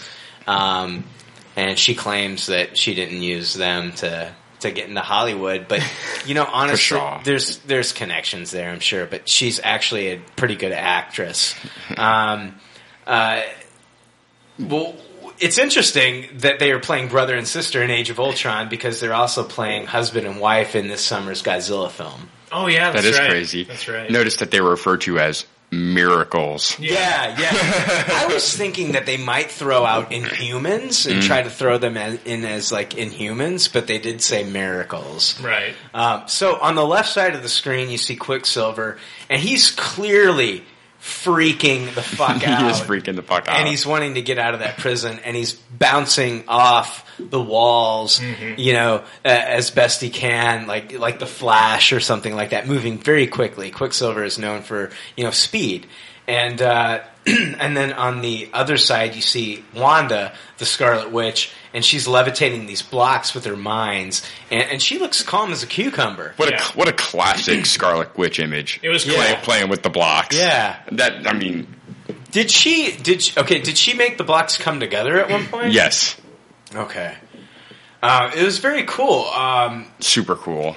Von Strucker doesn't refer to them as mutants because, uh, you know, as we know, Fox owns the term mutants uh, when it comes to the Marvel properties. Any Right. any other studio out there in, in any other kind of property can say mutants. Like Total Recall, the original with Schwarzenegger had mutants. Yeah. But when it comes to the Marvel properties, you can only use mutants uh, if you're Fox Studios. Ninja Turtles can be mutants. Exactly. exactly.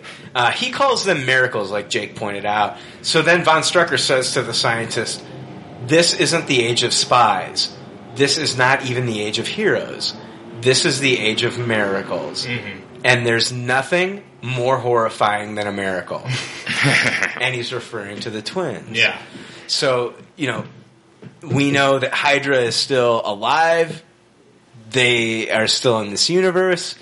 They have Loki's scepter, possibly the mind gem. They also have the miracles. Mm-hmm. And possibly Zola. Yeah, and possibly Zola as well. Um, and uh, so, how much of a role do we think Strucker is going to play in the next movie? Since he's not the main villain, I mean, we clearly know uh, Ultron is the main villain just from the title.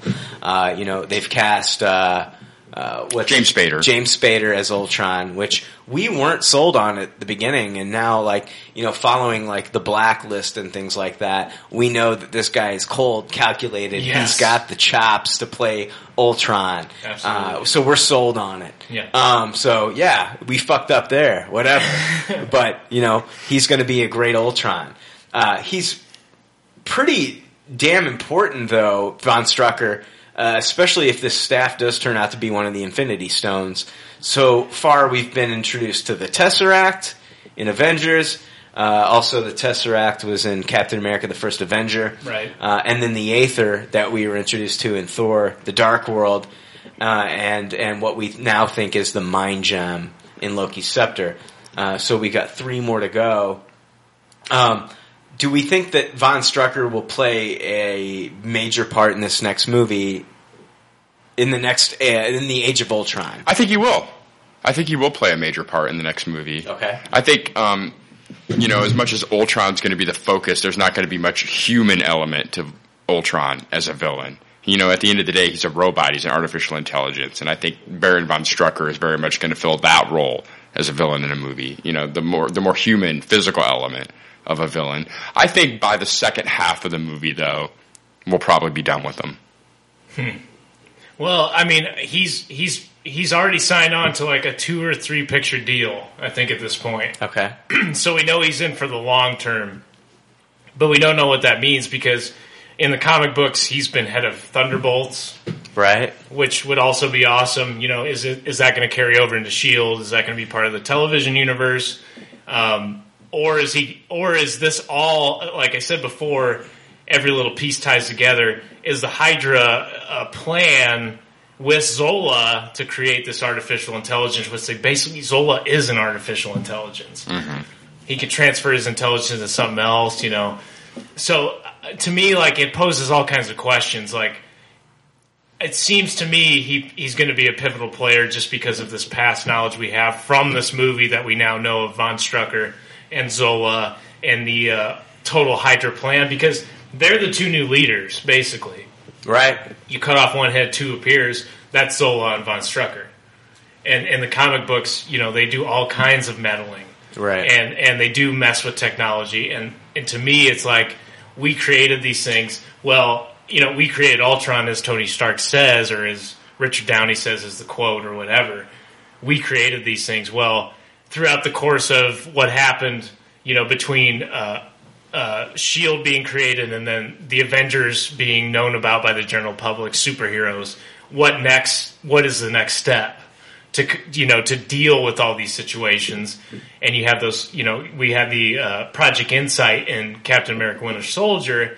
Does that all tie in? Is the algorithm part of what ultron ultimately becomes via von strucker and zola's ultimate plan which wasn't the helicarriers at all Right. that's we- what i asked And, and and and on top of everything, we've got Thanos. yeah, yeah. Exactly. which is due to appear in gotg Now, my next question is, uh, and you guys have done a great job of answering these questions. Honestly, there, there's so many theories. I mean, uh, theories were uh, starting to be formed after you know Phase Two started with Yeah. Iron Man, Right. And even more theories are being created now. Now, uh, do you guys think that we'll get another Infinity Stone introduced into Guardians of the Galaxy? And do you think that it's in that container possibly that Star Lord steals at the beginning beginning of the trailer? Yeah. uh, and then gets uh, arrested for. Do you think that maybe that's uh, an Infinity Stone within that container? It- it-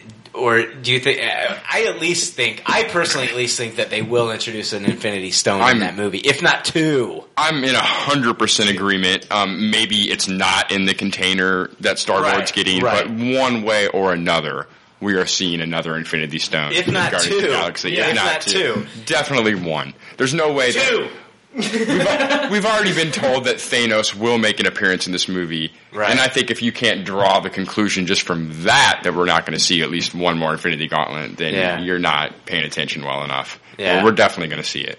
Yeah. Here's what I think, and correct me if you don't believe this, but I think Star- I love Jay's theories, by the way. Jay blows my mind every once in a while. I, I can't think wait to hear this. I think Star Lord already has an Infinity Stone. In his uh, scrotum? No, Like he's got no, stones? not like a not like one of those, not like a kidney stone. That's don't pass that.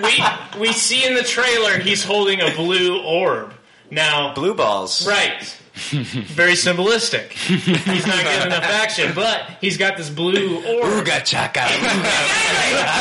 exactly. exactly. But there's a whole nother theme. no, I'm going to shut up now. I want to hear this. That's a whole nother theme. All right. But he has an orb that glows blue, okay?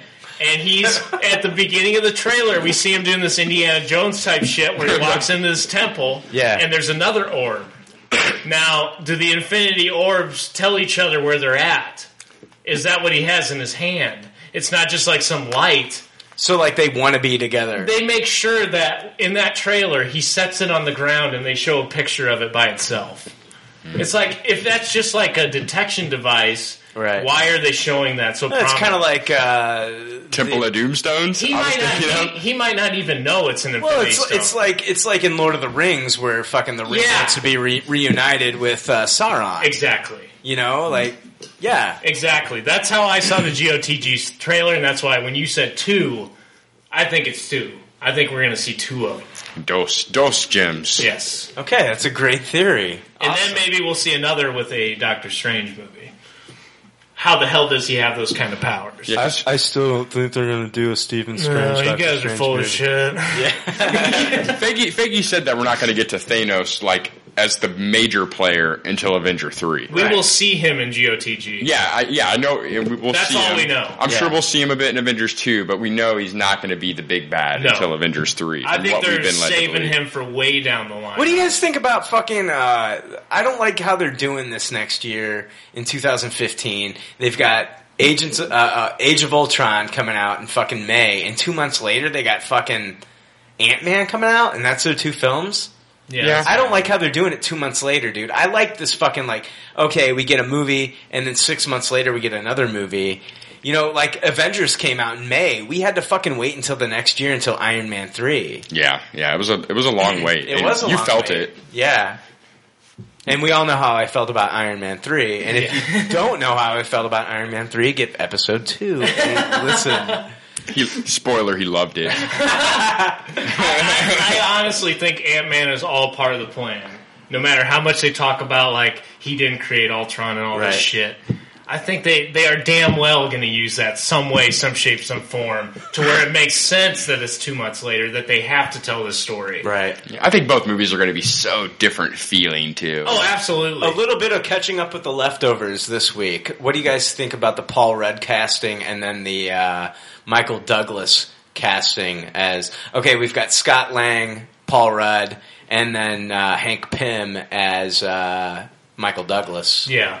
I like it so far. Yeah, Paul Paul Rudd to me was a front runner from the very get go. I think we heard rumors about that early on. Somebody had said something. I mean, this was like months and months. Well, I heard rumors of uh, what's his name, uh, Joseph Gordon-Levitt being Scott Lang. right, which would have been cool too. We definitely talked about um, our opinions on Paul Rudd though, Yeah. as Ant Man, as far back as when we were recording A, gr- before. a great idea, and I and I think uh, uh, Michael Doug- Douglas, much like Robert Redford, adds that gravitas, but. Michael Douglas has kind of a quirky, kind of zany side too. Like Right. he's played crazy characters before. Yeah. and and Hank Pym is kind of off the hinge. Maybe they could roll uh, Kirk Douglas in there. He could. yeah, Oh yeah, he could be real aloof. no, but we could have no. We could have like a whole fucking Marvel short with him and Peggy Carter hanging out. What, what I think we're going to see and what the constant theme is with uh, almost what they kind of introduce in Captain America is this theme of the short would be called Dementia. oh, oh. yeah, that is cold. that is cold. Sorry, but all right, back to that point. They've kind of hinted at time travel in Captain America. You you you see Zola talking to Steve Rogers saying we were both men out of time, Right. And we all know about and the- they don't fit into this time. They don't fit into They're not meant for this time. It's always a, a reoccurring theme since Winter's since first Avenger through Avengers through this one. Right. Man out of time. He's not. He's adjusting. He's out of time. And as we know in the comics, he goes back in time. He basically relives his whole life again. Mm-hmm. And so I I feel like they're setting up for something like that where you know we might lose Steve Rogers to that. right. And that might be what they're setting up with also with with Bucky Barnes, but Yeah. I still feel like with the introduction of uh, of Scarlet Witch, who can control things such as time, with the introduction of Quicksilver, who can basically travel through time. yeah. You think um, Sharon is going to pull the trigger again Yes. in Yeah. the movie verse? Oh yeah. Yes. Yeah. Absolutely. That's another thing I wanted to talk about. She was introduced, but very, very subtly. It's like, here's this character. You know, we're going to put that on the back burner. and uh, yeah, she joins the CIA Right. by the end of the movie. Right.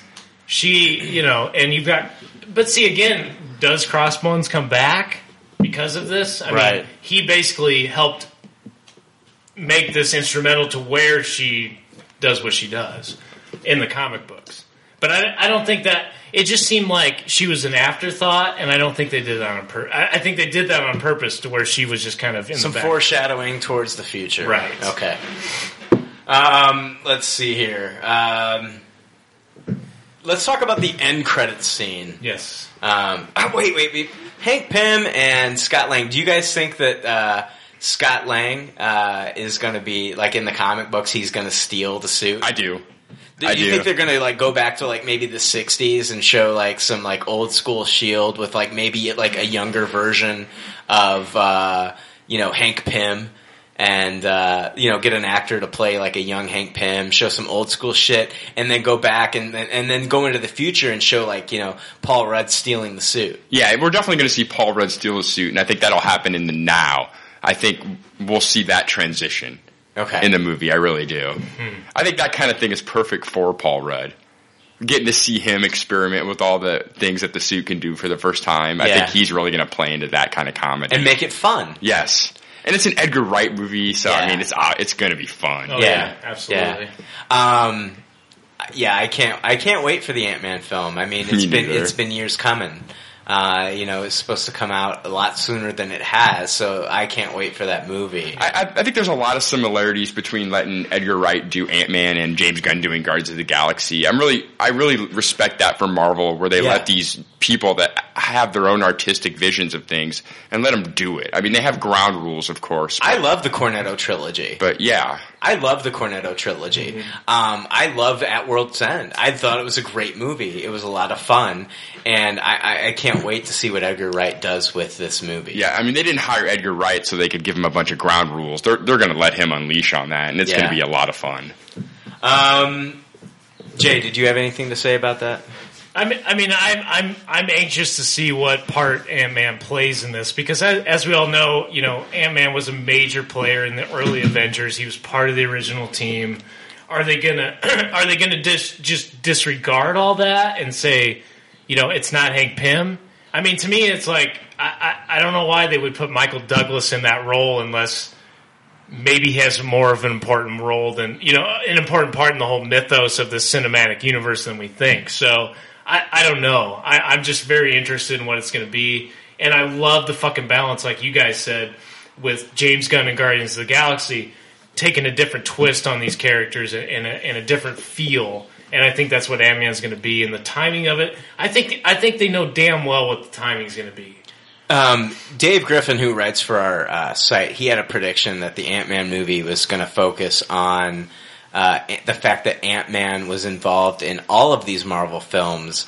That he was basically Age of Ultron, dude. well, he was shrunken. he was, he was shrunken down to size and like you know, in, you know, causing certain things to happen and go their way without unbeknownst to them. And uh, that would be neat if they did incorporate that into the film. Well, that's fucking smart because I think that's probably pretty close. right.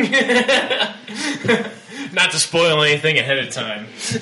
Let's talk about the end credit scene in the movie, uh, we, where we get. Uh, I don't really have a lot to say about this. Maybe you guys do, but No. where Becky, I kind of already talked about it. yeah, Bucky walks through and sees the Captain America Smithsonian exhibit, Mm-hmm. and uh, yeah, I mean, I, I was hoping for a Guardians of the Galaxy scene personally, Yeah. and, and this is what we got. I felt like it was a scene, like I said earlier, that should have been in the movie. I was confused as to why this would be a post-credit scene. Right. It, it felt like something that should have been in the movie. What what I thought was cooler than that was the animation during the credit scene. Oh, I loved the animation. and during the how they had Bucky st- or Winter Soldier there with the American flag as his shadow. Yeah. that to me was like Captain America. Yeah. Dude's gonna be Captain America. Yeah. That Yeah. was more important to me than the end credits scene. I, I don't really get why they even needed to really include that. It didn't. It didn't have an impact. right. Yeah, and it, now every Marvel movie has two in credit scenes. I mean, by 2025, is there going to be like seven in credit sequences Well, at the end at of least they are doing end credit scene. Fuck Yeah. you, DC. yeah, exactly. So, how is this movie doing on Rotten Tomatoes? Um, right now, it's at a ninety-five percent. Real- I I just looked. I thought I saw it was an 89. That's pretty. Uh. Eighty-nine percent for the critics. oh, gotcha, gotcha. Uh, Ninety-five percent for the audience. So it's doing very well, uh, very very well, and it's uh, considered uh, certified fresh nice. by Fresh. by by both. Um, let's take um, a look. Let's actually let's just take a little break. Real quick. You're taking breaks like a motherfucker. Let's take a little break, and we'll come back and we'll talk about the future of the Marvel Cinematic Universe. Who wants salami? Yeah, to dish that shit up. Uh, yeah, and, and Jake still has his pants off, so that's a really weird thing to say. I've already got some salam. Salami for everybody. All right, and we're back. Um, here. Um, so I said earlier that the Russo brothers are coming back for part three of Captain America. It was a done deal in January, and then Kevin Feige he announced it in March. But I found this quote interesting and very cool from the Russo brothers. They said, We're just in the formative stages of it right now. We, we just started breaking story with uh, Christopher Markus and Stephen McFeely, and we're just getting an idea of what we want to do with it. It's crazy working on it before the movie even comes out because you want to see what people respond to in the movie. You want to get some inspiration from what people like about the film, so you go, okay, this is just what we got to lean into into the next movie, or this is what we should move away from. This didn't work so well. So we're just in that phase of breaking story, but waiting to see how people respond to the movie. This is like the anti David S. Goyer quote that we read like maybe a couple weeks ago where he says, yeah, I listen to what fans say, but sometimes I want to give the fans what they don't expect. These guys actually are kind of like saying, hey, we're going to listen to what the fans like, what they didn't like, and we'll see where we go from there and listen to the fans and move in that direction. Right. And that's what makes Marvel movies so much better in the long run than some of these DC projects. Not all of them, mind you, but Most of them. yeah. Right.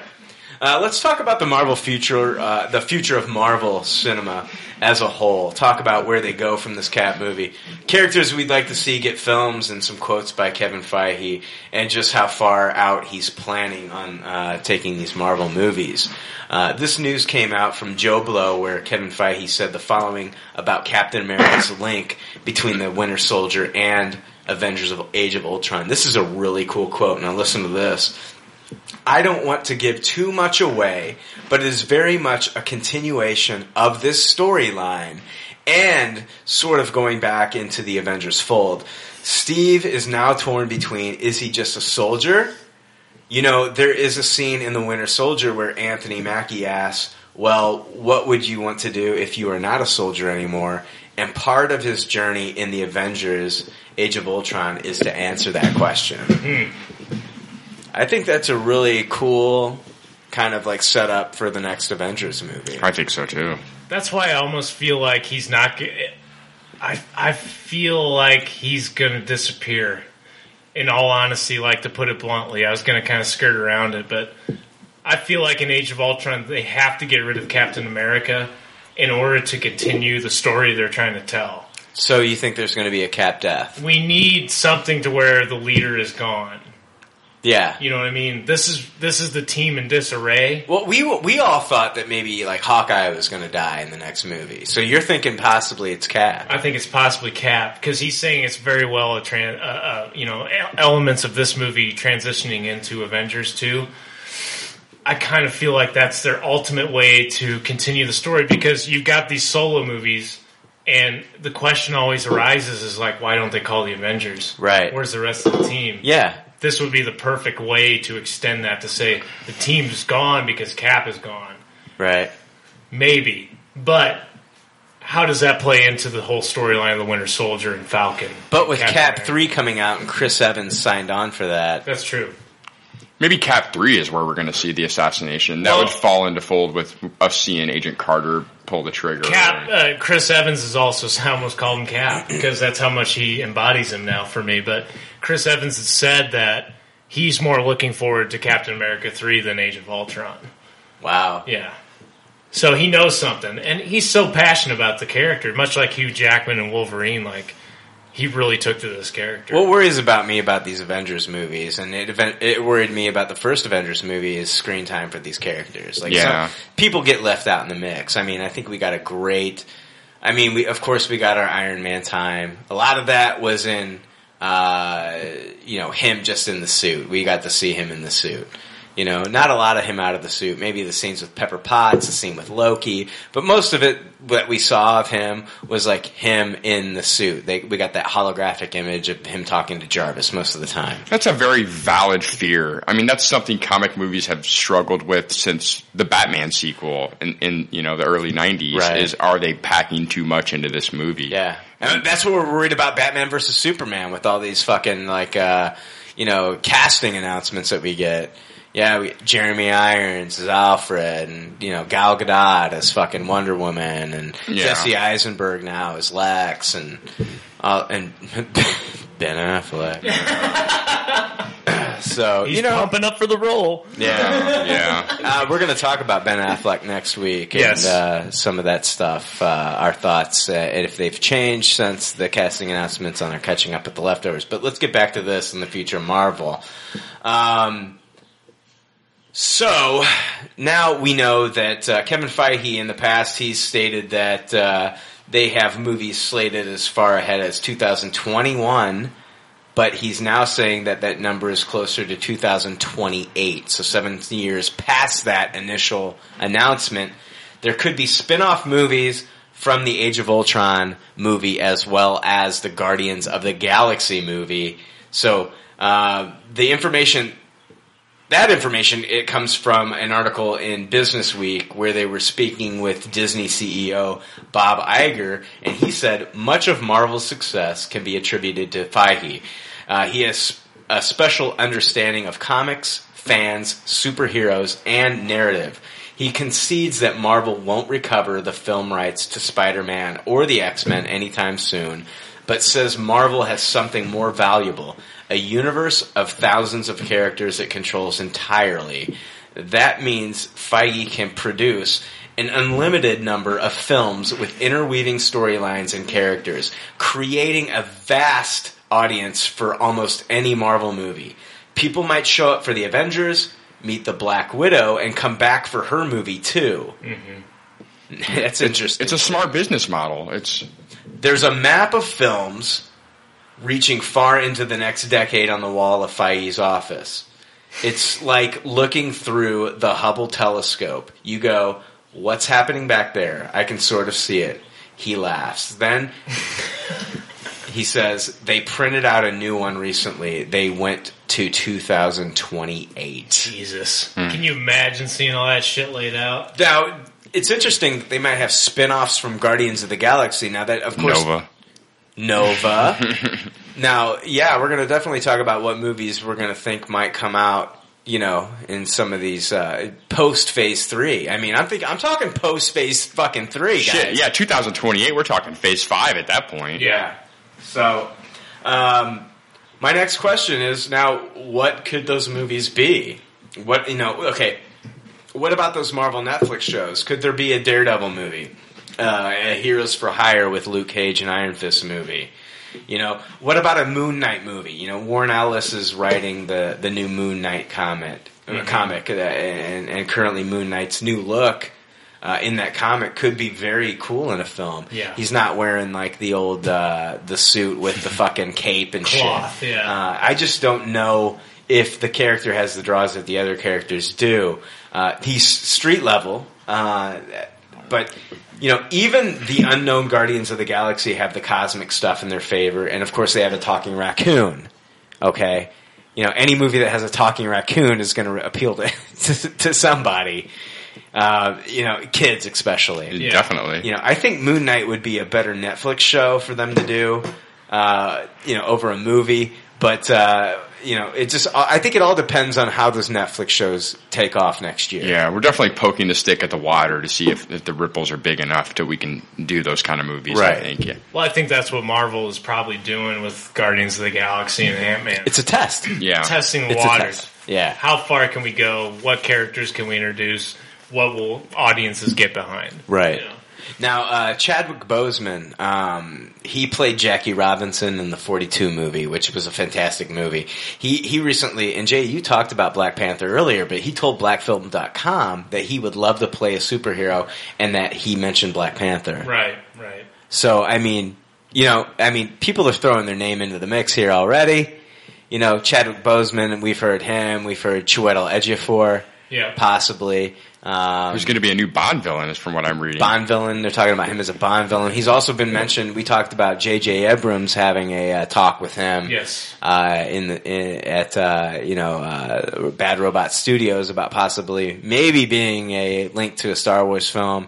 So I mean, there, there's a lot of talk about a, maybe a Black Panther film, which I think would be fantastic. We definitely need it. We do need it. We do need it. If, if they if they open up the Marvel universe to Wakanda, that would open up something completely new for you know you know viewers to see, and that could you know lead into other movies where we're actually taken into Wakanda. Wakanda, I think, would look awesome. I agree. especially if it had like a, a futurist like. Okay, you take in the the technology of Wakanda and then mix it with that Mel Gibson apocalypto feel. Mm. That would be fucking awesome in a movie. That's what you need to do. Yeah, for sure. But who would you get to direct a Black Panther film? Oh, Jesus. I don't know. Yeah, that's a tough one. I don't know. Maybe, I, I, maybe Mel Gibson can change his name. I kind of I kind of feel like in order to introduce Black Panther, they got to get rid of Tony Stark. Okay. You've got to have a reason to bring in somebody that's that brilliant and knows this other technology that Tony Stark has no idea about. So, in order to bring in Black Panther, something has to happen to Tony. Maybe we see the whole team get disassembled. Yeah. Maybe we see Avengers disassembled. Because, you know, you bring in Black Panther, you got Tony Stark worrying, and I think we got enough of that in Iron Man 3. Right. Yeah. And we, And- and we have enough brilliant minds. We've got Bruce Banner, we've got Iron Man, we've got, you know, possibly Doctor Strange. We have all these brilliant minds. We Right. don't we don't have a reason to bring in Black Panther. Yeah. But, you know, a Winter Soldier when he becomes Captain America has an adamantium armored suit. They Right. can't bring in adamantium necessarily, but they can bring in Wakanda technology. Well, yeah, and they, they've uh, they've dropped it in Iron Man 2 with the vibranium being Yes. located in Wakanda. Yeah.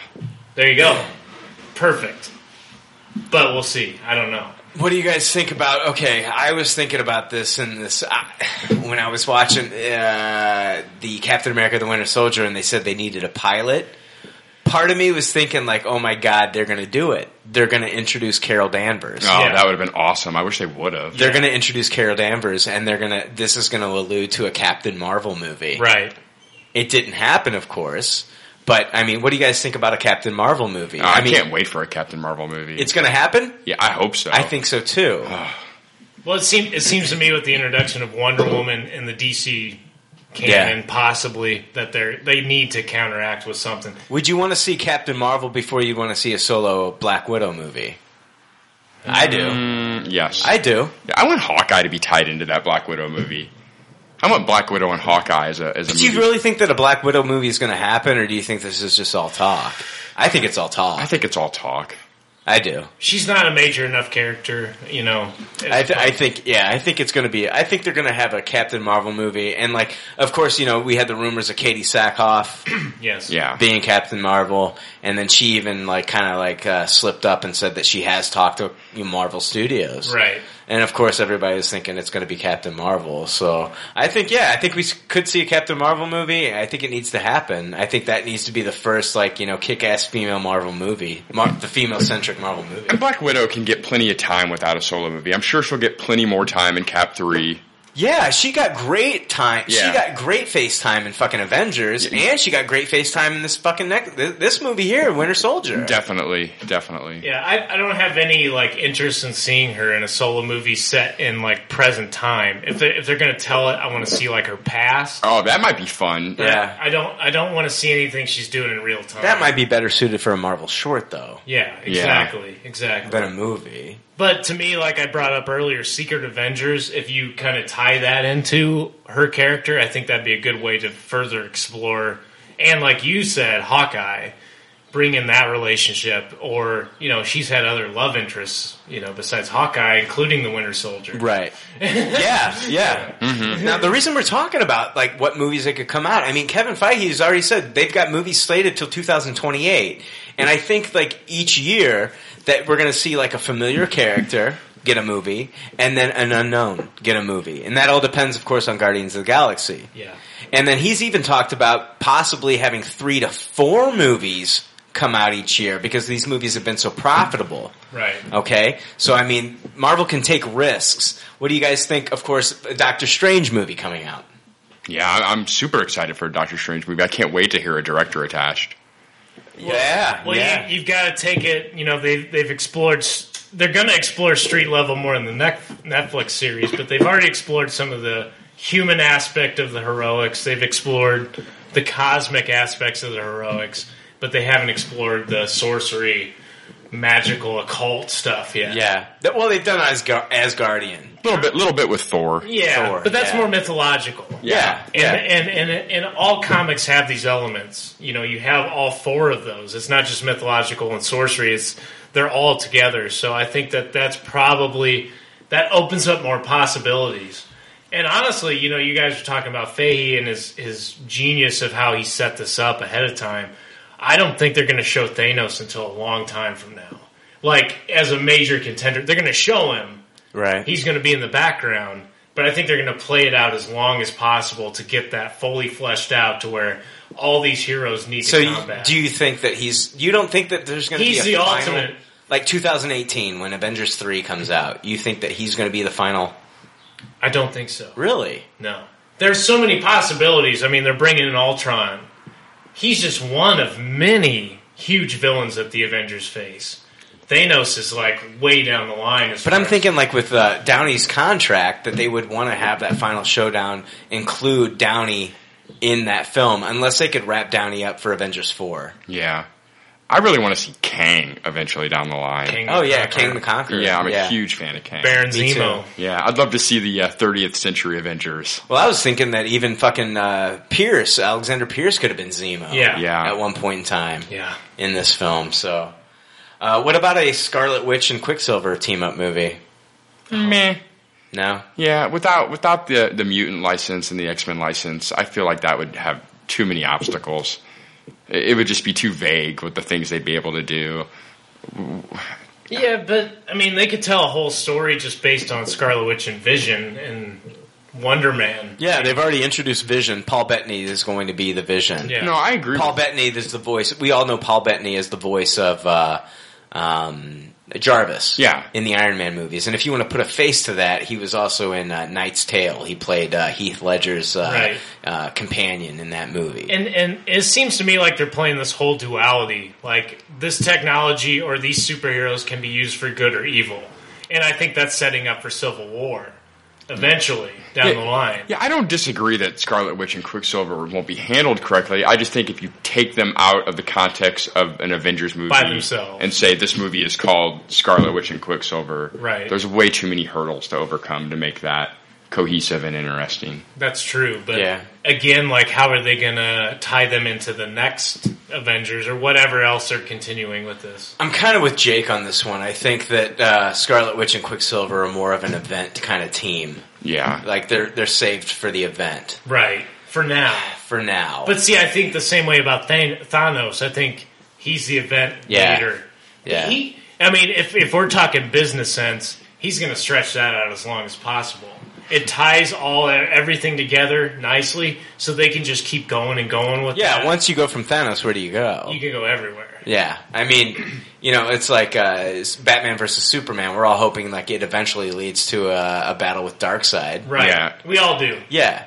So I mean, Thanos is like the ultimate when you Right. talk about you know Marvel Universe. So you could stretch that out ten movies down the road, yeah, and absolutely. people will still watch it I because they will. want to know. Absolutely. Yeah, I mean, the, the longer you stretch it out, the more exciting it, it kind of gets. You've got twelve Infinity Gems, or Right. you know, Six. six, six Infinity Gems, and we've only found possibly three, maybe two. Did you guys watch uh, Marvel's the uh, the assembly of a of a universe? I did. I caught you the watch replay that? of I it. did It was not. excellent. Yeah. Oh man, it was excellent. The first, it was so interesting Yeah. just hearing about how all these movies came to creation Yeah. and just the the risks they took and the chances they took. Now, did you guys? Uh, Jay, you didn't get to see I it. didn't see it. No, Now, I think we're bound to see a Planet Hulk, World War Hulk movie. I agree. Yeah, I felt that. and I didn't see it. especially uh, it, it- with the reveal of the pictures that we saw of uh, Iron Man wearing that, I, and I'm assuming it's Tony Stark wearing the Hulkbuster, Hulkbuster, armor yeah. that we saw in that uh, special.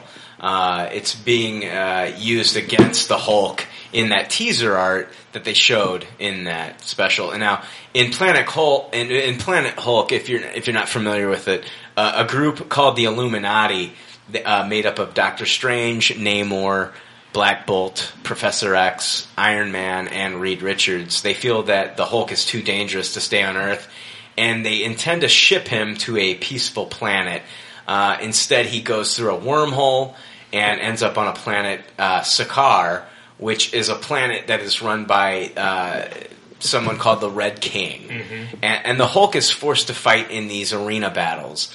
Uh, he then comes back to Earth with a group called Warbound, and then goes on to defeat Iron Man. He destroys Stark Tower in the process. Fucks Black Bolt up. Yes. fucking love this That's my favorite part of the story. yeah. He then defeats the new Avengers, the Mighty Avengers, Doc Samson, and the Fantastic Four. Yeah. Um, so, I mean, that reveal with the teaser art leads me to believe that Hulk is going to be banished at one point, like he is a threat. And so the next Hulk movie that we might see, maybe in phase three, could be a Planet Hulk slash World War Hulk movie. Yeah. That could be fun. I don't. Very fun, but how much FaceTime? And I talk actually, I brought this up on our Facebook page. Like, how much FaceTime could uh, Mark Ruffalo get? And to which Jeff LeBaron actually, if he's still listening, if he's thank you, Jake, you motherfucker. Fuck. You know, like, but Jeff LeBaron said, like, with the with the motion capture, he, he'd get all the FaceTime that he needed, kind of like Andy Serkis does. You know, when he does Gollum, or Right. you know, i i- when he does Caesar in the fucking Planet of the Apes movies, True. he'd get plenty of FaceTime. So, I mean, a Planet Hulk movie, I think, would be amazing as long as it didn't look like fucking Episode One or John Carter with all the fucking animation and shit. Right, right. Yeah, yeah, that'd be a tricky one. I mean, if pulled off correctly, it'd be amazing. But Yeah, I don't want it to be like, oh, okay, green screen mania. Right. Fuck that. yeah, But it but it begs the question, you know, what else would they do with his character? That's where they have to- banish him. That's like the best story. You have to banish the Hulk. Right. He's uncontrollable. Unless they did like fucking like the Peter David run True. of true. Hulk, that would be awesome. Yeah. Oh, Right. yeah. With um, what was the other, what was the other Hulk's name? Mister Fix It storyline. Right. Which I loved. Yeah, Yeah. I love Mister Fix It. But I don't know yeah. if it would translate to the But I think screen. this would like a Planet Hulk, World War Hulk would be a What lot what I don't want to see, and what when when I saw that image of the Hulkbuster, which I loved, Yeah. but I don't want to see that as an AI that Tony's controlling from somewhere else. Amen. I don't want to see that. Fuck that. We I saw see- enough of that bullshit. Right, the Hulk. In Iron Man three. The Hulk is Wolverine times fucking hundred. Yeah. The dude's uncontrollable. He's pure rage. He's the most powerful fucking character. He can beat the shit out of Thanos. But before you, well, did did you read Infinity? I did. I did. He choked. He choked him. He Right. choked him. Yeah. I agree. Okay, I'm wrong. but I like to imagine he can kick the shit out of anything. But to bring him back later after World War Hulk Yeah. takes place would be even more badass. Yeah. To to everybody loved him after Avengers. People didn't really fucking care about the Hulk solo movies. I enjoyed the second one. I like. The I like second the second one, too. but nobody really cared until Avengers. so bring him back, make him a huge player in Avengers 2, take him away. Right. Fuck. Last movie I want to talk about is uh, a possible uh, Guardians of the Galaxy spinoff. You know, of course, they could have like a you know like a Star Lord movie or maybe a, I I don't see it. I don't see like a Star Lord movie. I don't see. I don't even see a, like a Rocket Raccoon and, and uh, Groot movie. I see that more as a possibility than a Star Lord movie. Yeah. if Or- the characters really explode. but I see a Nova Mm-hmm. movie Yes. coming out of this. This is all setting up Nova. And uh, especially uh, you know since they introduced the Nova Corps uh, in the Guardians of the Galaxy, and on face on uh, Twitter, excuse me. My pick, if they ever chose a Nova, is going to be uh, Nick Robinson of the movie uh, Kings of Summer, and he also plays uh, um, a character on Melissa and Joey. Um, he's also going to be in the upcoming Jurassic World movie. Uh, my choice would be to to cast him as Nova in the movie. I've already tweeted it to Kevin Feige and to Nick Robinson himself. So if that happens, I you call uh, you heard it here first. I doubt it'll happen. Oh man, no, no, poor Nova. He's got one of the worst names in the Marvel universe. I've always thought. of Yeah. Richard Rider. Uh, Well, if it is Richard Rider, which I don't think it probably will be. right. uh, But to me, to me, if if Feige is, is who he says he is, he knows damn well that Nova is what binds the universe together at this point.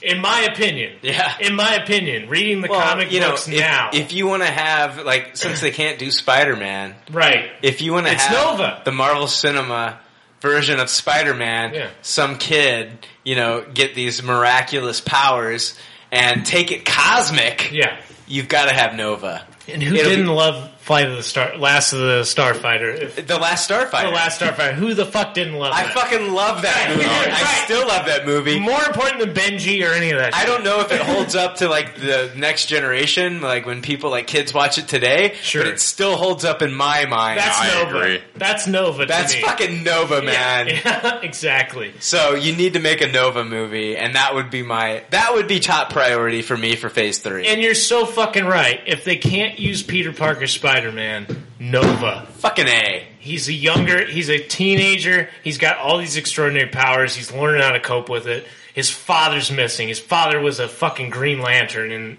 you know, if you want to compare it to DC, his father was a Green Lantern. He's fucking disappeared. He is the new Green Lantern. He's Don't the chosen one. Don't compare him. Not to, the movie. to a shitty DC movie with Ryan Reynolds. Not the movie. I've always thought that comparison too. But the, the Nova Corps are the Green Lantern. Yeah, Corps. yeah. And to The hell- me, why would you fucking introduce it? Why would you even bring it up? Right. No, I agree. So I, I think we're all in agreement that Phase Three they nef- they definitely need to. It gives me chills. Yeah. He's so much like I love the Hulk. It's fun. I, love Captain America. I love Hawkeye, but fucking Nova. Can you imagine like a like a movie where we get you know you know okay of course like the Avengers core that we know now add in the Guardians of the Galaxy add in Captain Marvel add in Doctor mm. Strange add in Nova That is against Thanos. That is Against what, Thanos. That's what they're doing. that's what they need to lead up to yeah, exactly. all right so guys I think we're gonna wrap this one up um, I want you to is that okay Yeah. Yeah, Okay. can I um, very quickly uh, thank Carmike Cinemas for letting me into the movie? yeah absolutely Um, I appreciate that a lot. And Thank you, Carmike. I want to thank a couple more listeners um, you know John Butler Yes. for for sticking with us. Thank you, John, for your emails. I appreciate those, and I also want to thank Stephen Ure um, for your emails. I want to thank you guys. I didn't forget about you. Um, we're going to be back next week with our catching up with the leftovers, so stick with us. Um, we'll talk about some of the news that we haven't covered since our hiatus, and uh, in the coming weeks, we'll have an episode with our top 20 movies of all time. Uh, each leftover will go over their favorite 20 movies from number 20 all the way up to number one. Um, we're also looking for writers for the site, uh, so get in contact with myself. Uh, you can email me, Brian at popcultureleftovers.com. Also email uh, David Griffin, uh, domesticateddave at gmail.com. And if you like what you hear, please head to iTunes and give us a review. Uh, if you didn't like what you heard tonight on the po- uh, on the podcast, I, I just want to apologize uh, for Jake. and real quickly, um, everyone should check out our website too. Check out popcultureleftovers.com. There's material material on there that is not on the podcast. Um, Dave's review of Captain America 2 is up on the site and Yeah. everything. And it's it's a good site. It's worth checking out. It's a Jake free place. You can You're you, safe there. you can safe. you can bookmark it and know that I won't interfere. You don't have to worry about Jake tainting that it's Jake free 100%. Oh man. Taint free. All right. And um, just like all good leftovers say on their doggy bag, thank you for your patronage and thanks for listening. We'll see you next week. Later. Later guys. All right, see ya. Heartwarming. Thanks for listening to Pop Culture Leftovers. Congratulations. I don't know how you did it. I couldn't do it. You people need a t-shirt saying, I just listened to two hours of nonsensical crap. Anyway, if you'd like to reach the Pop Culture Leftovers cast, you can email them at comments at popcultureleftovers.com. You can also follow them on Twitter at PC Leftovers or like their Facebook page. They'd love to hear from you. They're all pretty sad and lonely. One of them is homeless. But I didn't say that. And as always, check out our website, www.popcultureleftovers.com. We've got great articles there. Comic reviews, movie reviews, television reviews. It's awesome. Check it out. And if you're interested in writing for the site, uh, we definitely need more writers. So send an email to domesticateddave at gmail.com. And if David Griffin likes what he reads, he'll get in contact with you and you can be part of the team. Remember, this is a non-paying gig, but it's a really cool way to have your voice heard, and we'd love to read your submissions. So get in contact with David, and thank you. And check us out on Tumblr too, motherfuckers. And don't forget, we're on Instagram too. yeah, that just happened. There's already like 7 million podcasts talking about pop culture and all that. Makes us happy like shooting at a womp rat. But it's all been done before. We don't want to be a copycat. We're the leftovers picking up the scraps. Dropped by the cool kids. It- it's a trap. And toss it, good and taste it. Do we love it? Hey, let's face it, can't erase it. Let's embrace the Tupperware party. Subculture spill over like a vulture. Carry over counterculture, pushovers, pop culture. Leftovers. And with the uncool kids, what's to say has already been said. Leftovers. Pretty sure that the only talent is the band that's singing this. Pop culture leftovers. Podcasts that are original and good have already been done before, so we should separate the wheat from the chaff and do the chaff the crap, even though we're the shit. We're the leftovers picking up the scraps dropped by the cool kids. it's a trap. Toss it, good and taste it. Do we love it? Hey, let's face it, can't erase it. Let's embrace the Tupperware party. Subculture spill over like a vulture. Carry over counterculture, pushovers, pop culture.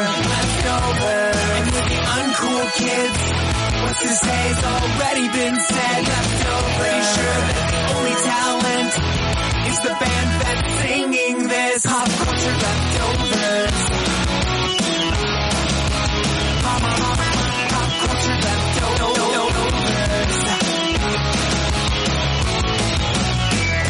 Do we love it? Hey, let's face it, can't erase it. Let's embrace the Tupperware party. Subculture spill over like a vulture. Carry over counterculture, pushovers, pop culture. Leftovers.